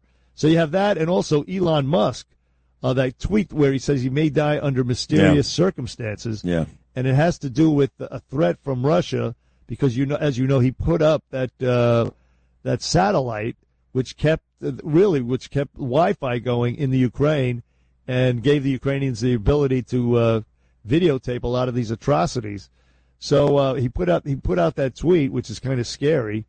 And uh, you know the Russians do have a history of poisoning people in other countries than their own. So Yeah, but you, think, you think this is a lot of nothing? Uh, Nonsense. It's not scary. I mean, he, he, again, this is Elon, you know, putting himself out there. Look at me. You know, Putin wants me dead. It was like Panarin for the Rangers last year. He had to take two weeks off because Putin wanted him dead. Putin doesn't kill people like that. He kills people you never heard of. Some British guy with his daughter somewhere. He ain't going after people like Elon Musk and Panarin. So it's a, Well, the I hope story's right. nonsense. It's nonsense. I, I hope you're right. I Yeah. guess uh, he's putting it out there because he said there was a threat from a government official. So what? I get threats every Well, I mean- Do I have to worry that I walk That- outside that- that- going to kill me? I'm just saying that's what he's reacting to. No, I know, I hope you're. I hope you're right. Yeah. But No. uh, just in case, I- If I'm Elon Musk, I worry less about Putin I worry, and I worry about some crazy Democrat with a gun, some Bernie Sanders supporters who walks on the baseball field in Washington, D.C. years ago and shoots Stephen Scalise. That's the guy I'm worried about, not Putin. That's nonsense. it's a shame he has to worry about anything like that. well, I but, know. uh, I know, but that's the world we live in. But it ain't going to be Putin. It'll be some some crazy Democrat here in this country that would do something as, as crazy as that. All right. Well, uh, that I'm makes convinced. it all. Well, well either way, listen. We had a great show today, man. I got to Oh, tell you, great. the guests were terrific. Yep. Starting with uh, Curtis, Curtis Lee, with Rich Lowry, Sarah Palin, who's just absolutely the bomb, if you will, for lack of, uh, you know, I don't want to describe her in any other way because she's Ron Duguay's girlfriend. But not only that, she's courageous. She's she's got she's got onions, and yeah, when it comes to a Roe v. Wade, she, she she's the one person who could really speak with authority because she did have that uh, Down syndrome baby in late, like that was the last baby she had Yeah. and she was, as she put it, with no spring chicken, and she could have quietly have, have aborted that baby and decided not to. So she actually, uh, like I said to her, she walks the walk. She doesn't just talk the talk. So she was very, very impressive, and of course, the very combative and uh, brilliant, I would say, uh, Bill Donohue from the Catholic League, who is, uh, yeah, yeah, this is the type of stuff that he was born for to fight against stuff like this you know, uh, you know, at- attacks on the Catholic Church, et cetera, et cetera. So yeah, it was it was, it was actually a very good show, uh, among many other things. You know, just you and I just uh, kicking it, bro. You know what I mean? I do know what you mean. I look forward to that uh, every morning, and uh, you're the best. Now, are you, are you Catholic? Yes, I am. You are Of course, okay. Irish Catholic. I, thought yeah. you were okay. Okay, all right. So you take. What'd you think? I don't know what the hell you are. I have no idea. Persian? Uh, uh, no, listen, Muslim? listen. Listen. Like a Again, Jew? I'm a S- think- I'm a Sikh. I love you to death. You know that, and no one says more nice things about you than I do. Nobody, nobody. Not Brian Costello, not your wife, not anybody. But I mean, come on, you don't even know what days to go to church, what days not to go to church, what to eat, what not to eat. I mean, uh, you know, we had these discussions. You're lost. I know, I know. Hey, listen, I, I- I'm going to be gone maybe the next few days because I got one last chemotherapy session. Yeah. Maybe, maybe not. I'm going to find out tomorrow if, if I go for the last one. But either way, it's going to be my last chemotherapy session. So I'm Well, very, very excited. That is great. And there's nothing wrong. I feel fine. Right. It's just that uh, these are these, these are pre-scheduled uh, chemotherapy sessions. Right. And we'll see. I'll find out tomorrow if we're going ahead with the sixth one. But either way, it's going to be over after that. Radiation over, and then I miss no more days after that. That's it. And you, and you feel good, right, bro? Yeah, I feel you know not 100, percent but I feel good. I feel all right. Okay. You know what I mean? All right. You know who actually? Yeah. You know who actually sent me a message uh, to to tell you to feel better. You ready for this? Uh, yeah. Tell me. Brooklyn Chase. Get out of town. I swear to God. I The porno swear to- lady? the what? The porno lady. Oh, yeah, well, girl. She's not a lady. She's a young girl, but yeah, yeah. Yeah, yeah. I don't believe it. I, I swear to God, I'll show. Well, I was going to say, I'll, I'll forward it to you. I'll forward it to you. All right, well, that's nice. Tell her thank you. That Yeah, was I appreciate that. that was the old show. We'd bring in uh, people like Brooklyn Chase and have these You know, and have these let real me just serious say- discussions. That's true. We did do that. But let me just say, speak, speak. I, I have a friend. Uh, he- owns a Froyo shop, frozen yogurt. Eric Berkowitz. Yeah. and he's such a great guy. I mean, he calls me, texts me, and there's an employee of his. Her name is Shari Shapiro. She's my wife's friend. She's my friend, and she comes up every night. She goes out of her way to drop me off some frozen yogurt Oh, every God. single night. Takes her like like 20, 25 minutes out of her way. These are kind people, and my friend Brian Costello, who's just off the charts. What he does for me, people are kind, Sid. I just got to tell you, people are nice, people are kind, Yep. and you, you're blessed if you have friends like I have. No, there's no doubt. There's not a day that goes by where I don't have at least five people say to me, "Hey, I hope uh, I hope Bernie is uh, okay."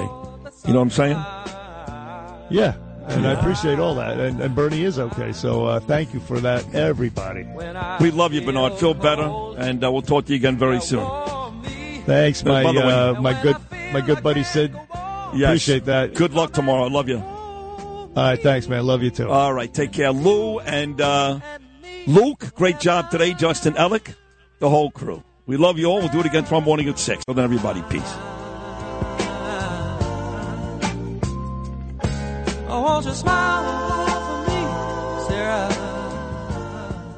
If you've had an accident, trust Gabo Law, personal injury and medical malpractice attorneys with decades of experience who will provide the attention you deserve and deliver the best possible results in the shortest amount of time. Gabo Law has recovered millions for their clients and will be able to help you. But don't take our word for it. Read all of their five-star reviews from former clients on Google, Avvo, and Facebook. Call Gabo Law today at 800-560-0214 for a free consultation or email at info at gabolaw.com. Gabo Law, where winning is no accident.